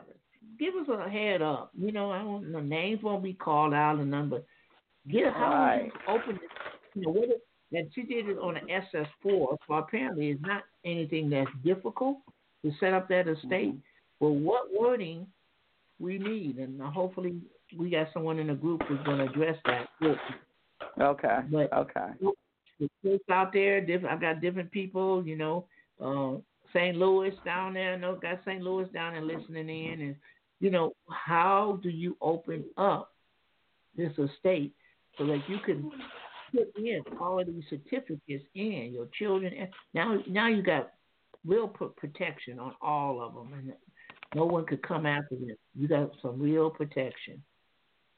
That's that's what we want to do: protect and get our families' inheritance. We don't have uh, any inheritance funds coming in when they're out there spending it left and right. Our dead family members uh, is being is buying houses for uh, an attorney who's some kind of authorized representative in probate. As you know, they got a probate, got a judge, and everyone has to go to probate, um, and they got a uh, and if they don't have a will, they got this authorized representative. And even if they made you an executor of the estate, that's, that's on your side, but they still have on the prosecutor side, they still got an uh, authorized representative, and he's he's willing to cash in that that uh, uh death certificate, just like you do your birth certificate. They, it's it's no different. So why can't we learn to do that? How can we? We could cash in, but why don't we fill out 1099A acquisition from the uh, IRS.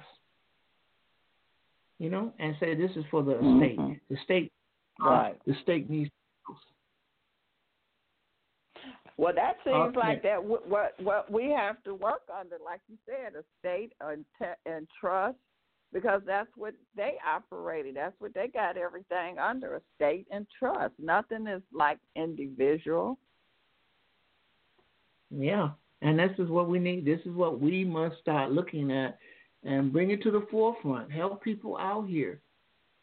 Because we're not going to get no money working and thinking that we have a job, you know, and then that job is, you know, kills me, folks. I got a job, mm-hmm. don't worry about it. You working today, next month, you could your company could shut down. You don't even know it. They won't right. let you know until they tell you don't even punch in, you know. And most of these jobs now they got they have at will clause now, so you know you could come in and they they can tell you you you gone bye, and ain't nothing you can do. Yeah, yeah, you can't you can't do nothing. You you didn't plan on it. They wouldn't tell you. They don't want to tell you ahead of right. time. Right. So, so anybody say it's time to wake up. We got ten more up. minutes, Mr. Rice. Oh, well, I don't have any more really. Comments. Uh, just the time for y'all to call in because we down to the last uh, few minutes here. Yep, yep, yep, yep. Come on, folks. Give us a give us a situation. Give us some things that you've done. What have you done that seem to be pretty successful for you, your your family, or how are you protecting your family, your children? You know. Let us know, please. Because oh, folks mean, are out there. No. Okay, we have a caller. Uh, two four eight six eight eight two four eight. Good evening, Bev, and good evening, Mr. Rice. Bryce, how are you guys? I'm listening to the call and enjoying it greatly.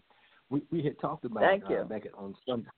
Absolutely. Okay. Uh, back on Saturday's class, we talked about um, how to use the the bonds the SFR 25 and 26 and 27 and 27 and go to court mm-hmm. with that. Could you could you explain how what that process is and how to be successful with it? Well, what I, I have never used those bonds. Um, I was listening to uh, um, oh uh, Booker Booker Charles Booker. He had he had a uh, uh Facebook that had a video on how to fill out again. It was a 24 25 and 25A. He claims that basically those make you underwriters of your case. So he said so he had a friend who used it. He submitted it into the court. The prosecutors were trying to add some, you know, their documents in, and the judge said, "I'm sorry, you can't add nothing in because that the person who fill out those forms is in control of that, and nothing else could be submitted in. And Hmm. so, and this is kind of weird. He talked about it, but he's in jail now. I'm like, but maybe he didn't have those forms done because once you're in jail, it, it it makes it someone else have to fill the forms out for you. I know they're not gonna give you the forms so you can fill them out to get yourself out of jail. It don't work. I don't think it worked that way, which is why sure. we was talking about filling the forms out, giving it to our trustees, and that get out of jail free trust. That that person could come down there and file that in for, into your case and become the underwriter for you. You fill it all out, and those forms are kept until it's time for them to be filed. But basically, he was stating that uh, uh, it, it, it makes you the underwriter, it makes you in control of the case using that 24, 25, and 25A. Five A. Now he said that he had got out of jail too. He had been in jail before, and he said he had got himself out of jail. Yeah, because I remember his child support situation. He settled it Right. while he was in jail. They wouldn't even let him come to court, and he did it over the telephone. But he he made the judge the judge a fiduciary, so he had no choice but to do what he was told to do. So uh, that that settled that case when he was in jail. He settled his child support case while he was in jail. I have no idea where he's in there now. I just know a couple of people got letters from his wife stating that that's what he was at, where he is, and why he's not out, or those forms weren't filled out before, or maybe he got that information after he went in. So, but he went line by line on those forms. Now you you was you was at the meeting with us Saturday. Uh, have you did did you get the link out of Scribe? Uh, I mean uh, Skype, so you can look at it. Uh, yeah, we got it. Absolutely. Okay. Well, you may look at it because it, it's uh, what is it? GSA. I don't remember what it's labeled as, but uh, yeah, GSA. It, yeah, it, it'd be good to fill those things just to have filled out, just in case. You know, give them to your wife, girlfriend, someone that you know will be able to come down there and say, "I need to file these in this in this guy's case," Hmm. and see Okay. and what happens, and see what happens. Hmm. So basically, with that, you, you're taking control of the case because you you've now bonded it, and isn't that something that the prosecutor or the attorney is supposed to do at the time of arrest That's or detention? That's true. But they again, they need your permission. If you put it in first, because until you go in front of the court and you got yourself in default, you're pretty much in control up to that point. Hmm.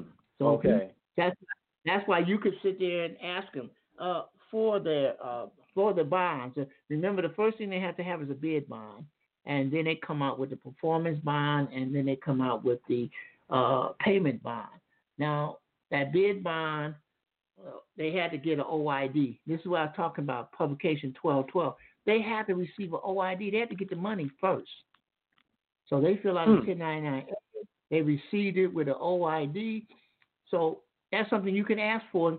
Uh, I, I like to see the OID. Does it show me as being the person the money coming from? And if it is, then there must have been a bid bond that we're sitting here in front of the courtroom. I'm I'm stating take that bond and supplement me. They call it right of subrogation, and put my name. I, I got my name on it already. I need you to make let let me have the right to file a, to, to settle this claim using your bond, prosecutor. Hmm. Is, is that what uh, some of the other guys, like Winston Stroud, used to say? Uh, I, I like the order of the court turned over to me.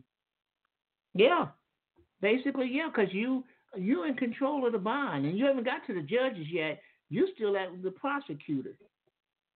You know, you Hmm. still at the Oh. prosecutor. But see, what what people don't do, and this is what I have to understand: having a UCC one showing that you're a secure party creditor of the straw man that they are charging is one way to do it. But my understanding even a little bit more on that, that there need to be a contract between your straw man and that secure party creditor so that it can it can consent to be a UCC one. See anybody can fill out a UCC one on for on against your straw man. No, that that that can't happen. There must be a contract between you and a secure party creditor first and then you put the UCC one in. There you go. Absolutely. Okay. And of course, that contract Otherwise, is private. Yeah, yeah. Otherwise, anybody would be doing it. Anyone could be doing it. But wait a minute, you we don't have an agreement, and the courts only deal with contracts. They see the UCC one, but they need to know that there's a contract.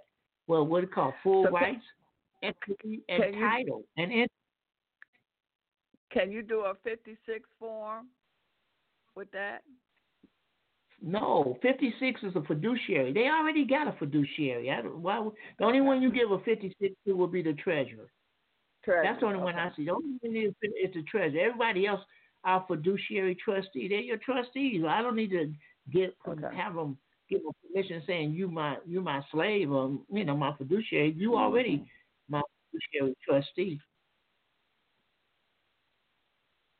Because everything they So do, you remember, saying- So Right. you saying do a, a a a clearance letter and and and make a contract between you and the and, and the straw person, straw man. That's what you're saying. Well, E- Eon have a nice uh, contract where he has an arbitration clause in there, but it's saying Oh. that you have you give you giving your uh, and I call them avatars. I've been talking about it for the longest. The avatars, you give them the full uh, equitable rights, titles, and interests of everything that deals with your straw man or your child. Now, with that said, I'm thinking, looking at this and, and not trying to throw it off track. Yusuf Al talking about the Rule 220 and the affi- and the affiant approving or stating everything on it.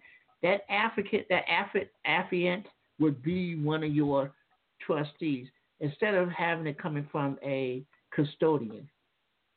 You know, and and we might want to look up conveyance of custodian, where your custodian is conveying things back to the child, and now the child is going to be giving it to his his his representatives. In in other words, so he bought another for you know that YouTube we received. He bought another uh, item to to to that to deal with.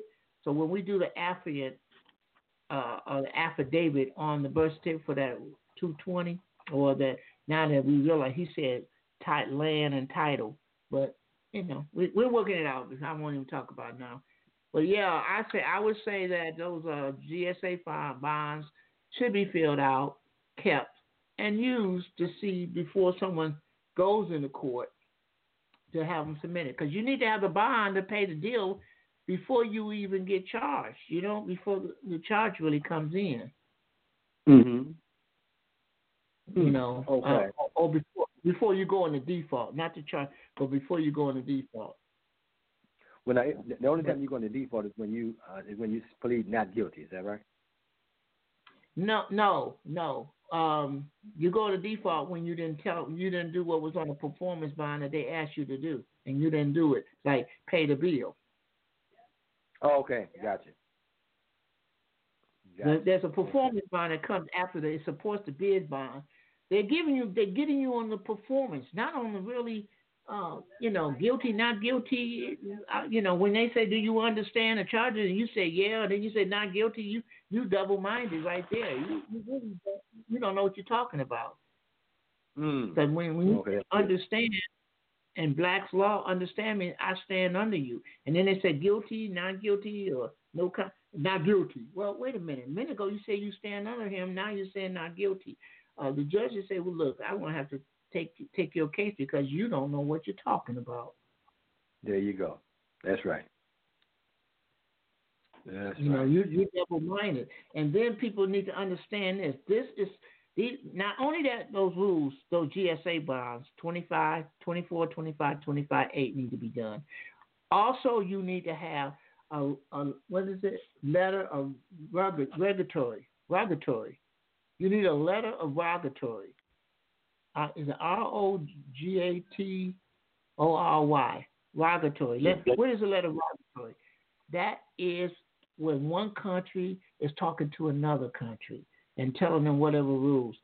You want to have a public defender because you really can't go in the courtroom and remember you are a foreign country and they're talking another language. You they really don't understand who, what you're saying. But if you Mm. get one of their you get one of their attorneys, and under article uh, under the uh, Article Six of the Constitution, and, and it's your best buddy or it's your counselor. You're telling him uh, uh, with the letter of rogatory, I'm foreign and you and you representing me, so I'm foreign. I'm telling you, I need you to dismiss and settle and get rid of this whole case. So with this letter of rogatory, and you and to get the CC a copy to the prosecutor and to the judge. So you need at least three copies of them. And if he doesn't do what you say do on that letter, then the other two, the, the prosecutor and the judge, can go go go go against him. They can go upside his head. Hmm. Hmm. You in, in the event that in the event that you've done that and you've done it properly, and the and the judge or the prosecutor, none of them is cooperating. They're acting like they don't understand what you're talking about. Uh, do we have a way to enforce our remedy? Again, you always say, I, I appeal the case. Whatever it is they come and you just appeal it. Because they, oh, okay. they're, they're, again, they're, they're charging straw man. First thing I say is, I have my name registered and all that. Don't, you know, any, I'm not giving you permission to take any funds out of my estate, period. You, you, you are not following the rules of a, a due process of law. You could, uh, you're not following due process of law. Hmm. Okay. And I, I'm appealing it on that case because you know I told the prosecutor what to do. He he can't say he you gave him to me and I told him what I want him to do and he's not going to follow what I tell him to do.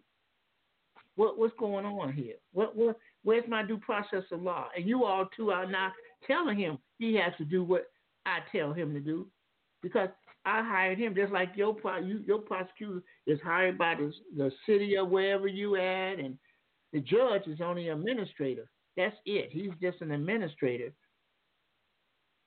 Mm-hmm. it, it, it, there's something, and they have again. They got they have bonds too. They have bonds too. Now, like I said, let me see if I can get them to do the right of subrogation because that's what the judge is doing when he comes in. He came in as a trustee from his office onto the bench out of his chamber onto the bench. He's a public trustee.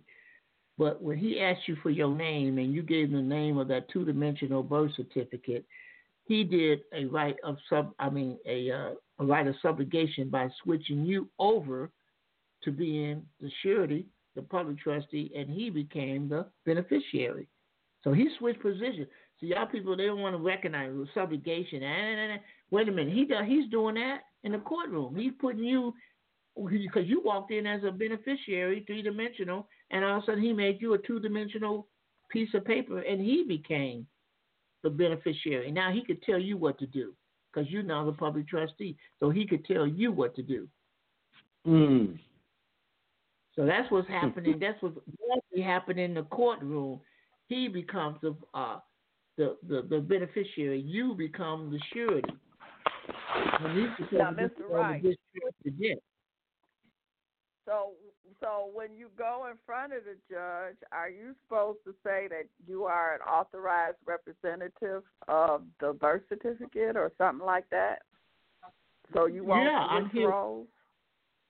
You hold the birth certificate up in your hand, you take it in, and you say, "I need to put this into the court." Why? Because it's a bond, and it could discharge your debt automatically. You could say, "Well, it's in the courtroom." And if there's an argument, why don't you just give me the birth certificate and why not just endorse it and we can all go home? It's a it's a bond. That's what they want. That's what they want yeah. anyway. You, you want the bond from this birth certificate. Here it is. I'm, I'm holding it in front of me. I'm representing. I'm coming in as a representative. I don't know what kind of rep. I might be the secure party rep where I have a a, a, a non UCC showing that I'm a secure party credit, all this birth certificate that I'm in control of, but I'm not the surety. Or anything that says say, I am not the surety, but you are. And I want to submit this in here so you can go ahead and pay this debt off using this bond. Remember, look under the uh, uh, the Lieber code 1907 um, under 38. They gave you a receipt for you to be indemnified. Indemnified means to be recovered, to recover. So this was they gave us the birth certificate to pay the bill, but it's a certificate. So every contract you with with those people, you you got some kind of certificate or license or whatever, driver's license or uh, ID, you know, which is, would be your uh, social security card, driver's license. You know, um, you got you got all this a hunting license, all these things, all these are certificates showing that you have a secure interest in there. You have a security interest in it, meaning there's money backing this up. Now it's up to you to use it properly. Mm. And I never and even judge, thought about it, Mr. Rice, until you brought up about our uh, graduation certificate. When we graduate from high school, college, they give us a certificate on bonded paper. That's money. Mm. That's money.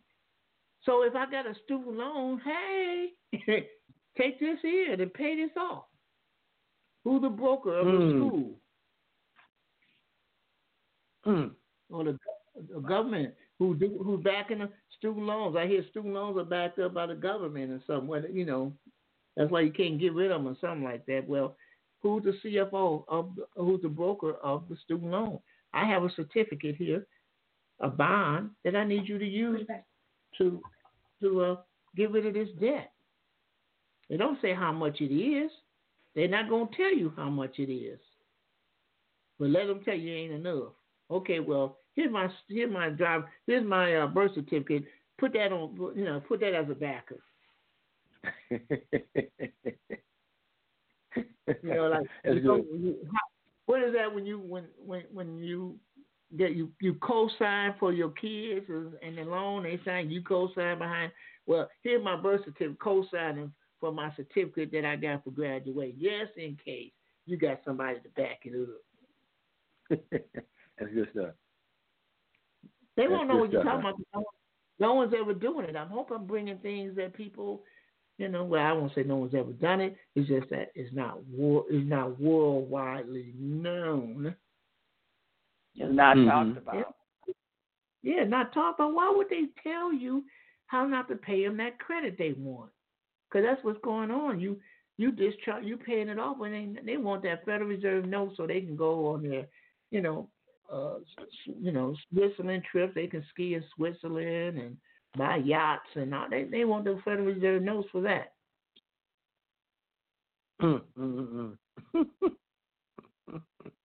Amazing. But they Good had stuff. to give us a remedy. They had to give us a remedy, brother. They have they have to. They have to. Otherwise, they're committing fraud. You can't take something from somebody and not give them back something in return of equal value. Hmm. Yeah. everything we get, everything we get, all these laws, all these taxes I'm talking about is talking about obligation. And what is what is what is a what HJR 192? Every not some obligation, not maybe an obligation, or it could be an obligation. All obligations will discharge the debt dollar for dollar because it belongs to them. 18 USC 8. All bonds. It's the first two words. All bonds. Then they go to Federal Reserve note. Then they go to coupon. All that belongs to the United States. So what are we crying about somebody else's debt? Give it back to them. yeah. Because all yeah. they need is your signature. All they need is your signature on the. Uh, okay. Okay. All right. Hey, you got it. Okay. Thank you, caller. Thank you, yes, caller. Thank you. thank, thank, you. you. All right. Okay. All right. So, uh, Mr. Rice, as again, another excellent show, great information, and uh, I look forward to getting more information next week. Peace and love, everyone. Peace and love. Wake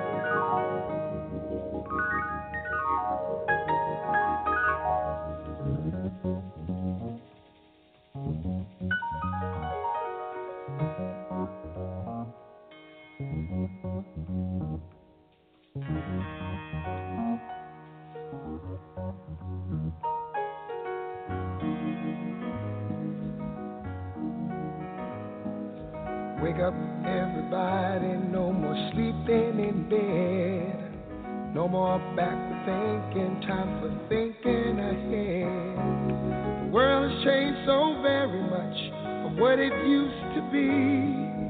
There's so much hatred, war, and poverty. Oh, wake up, all the teachers, time to teach a new way. Maybe then they'll what you have to say. They're the ones who's coming up, and the world is in their hands. When you teach the children, teach them the very best you can. World won't get no better if we just let it be. Na na na.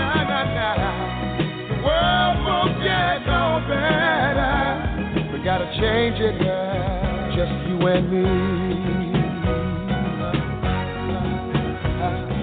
Wake up, all the doctors, make the old people well. They're the ones who suffer and who catch all the hair. But they don't have so very long before their judgment day. So won't you make them happy before they pass away? Wake up, the builders, time to build a new land. I know we could do it if we all lend a hand. The only thing we have to do is put it in our minds. Surely things will work out. They do it every time. The world won't get no better if we just let it be. The world won't get no better. We gotta change it, girl. Just you and me. Yeah. Change it, yeah. Change it, yeah. Just you and me. Change it, yeah. Change it. Can't do it alone. Can't do it alone. Need some help, y'all. Y'all.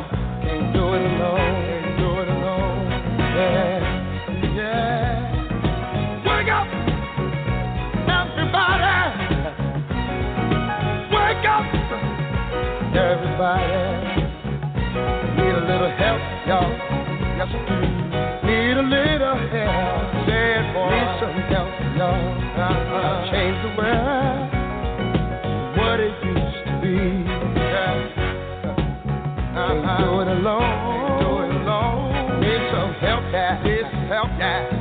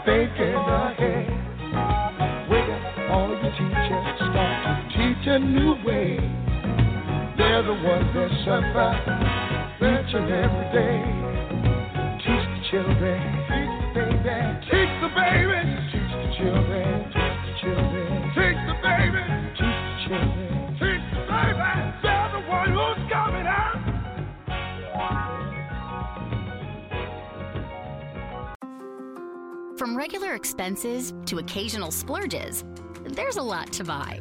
Why not get cash back every time you spend?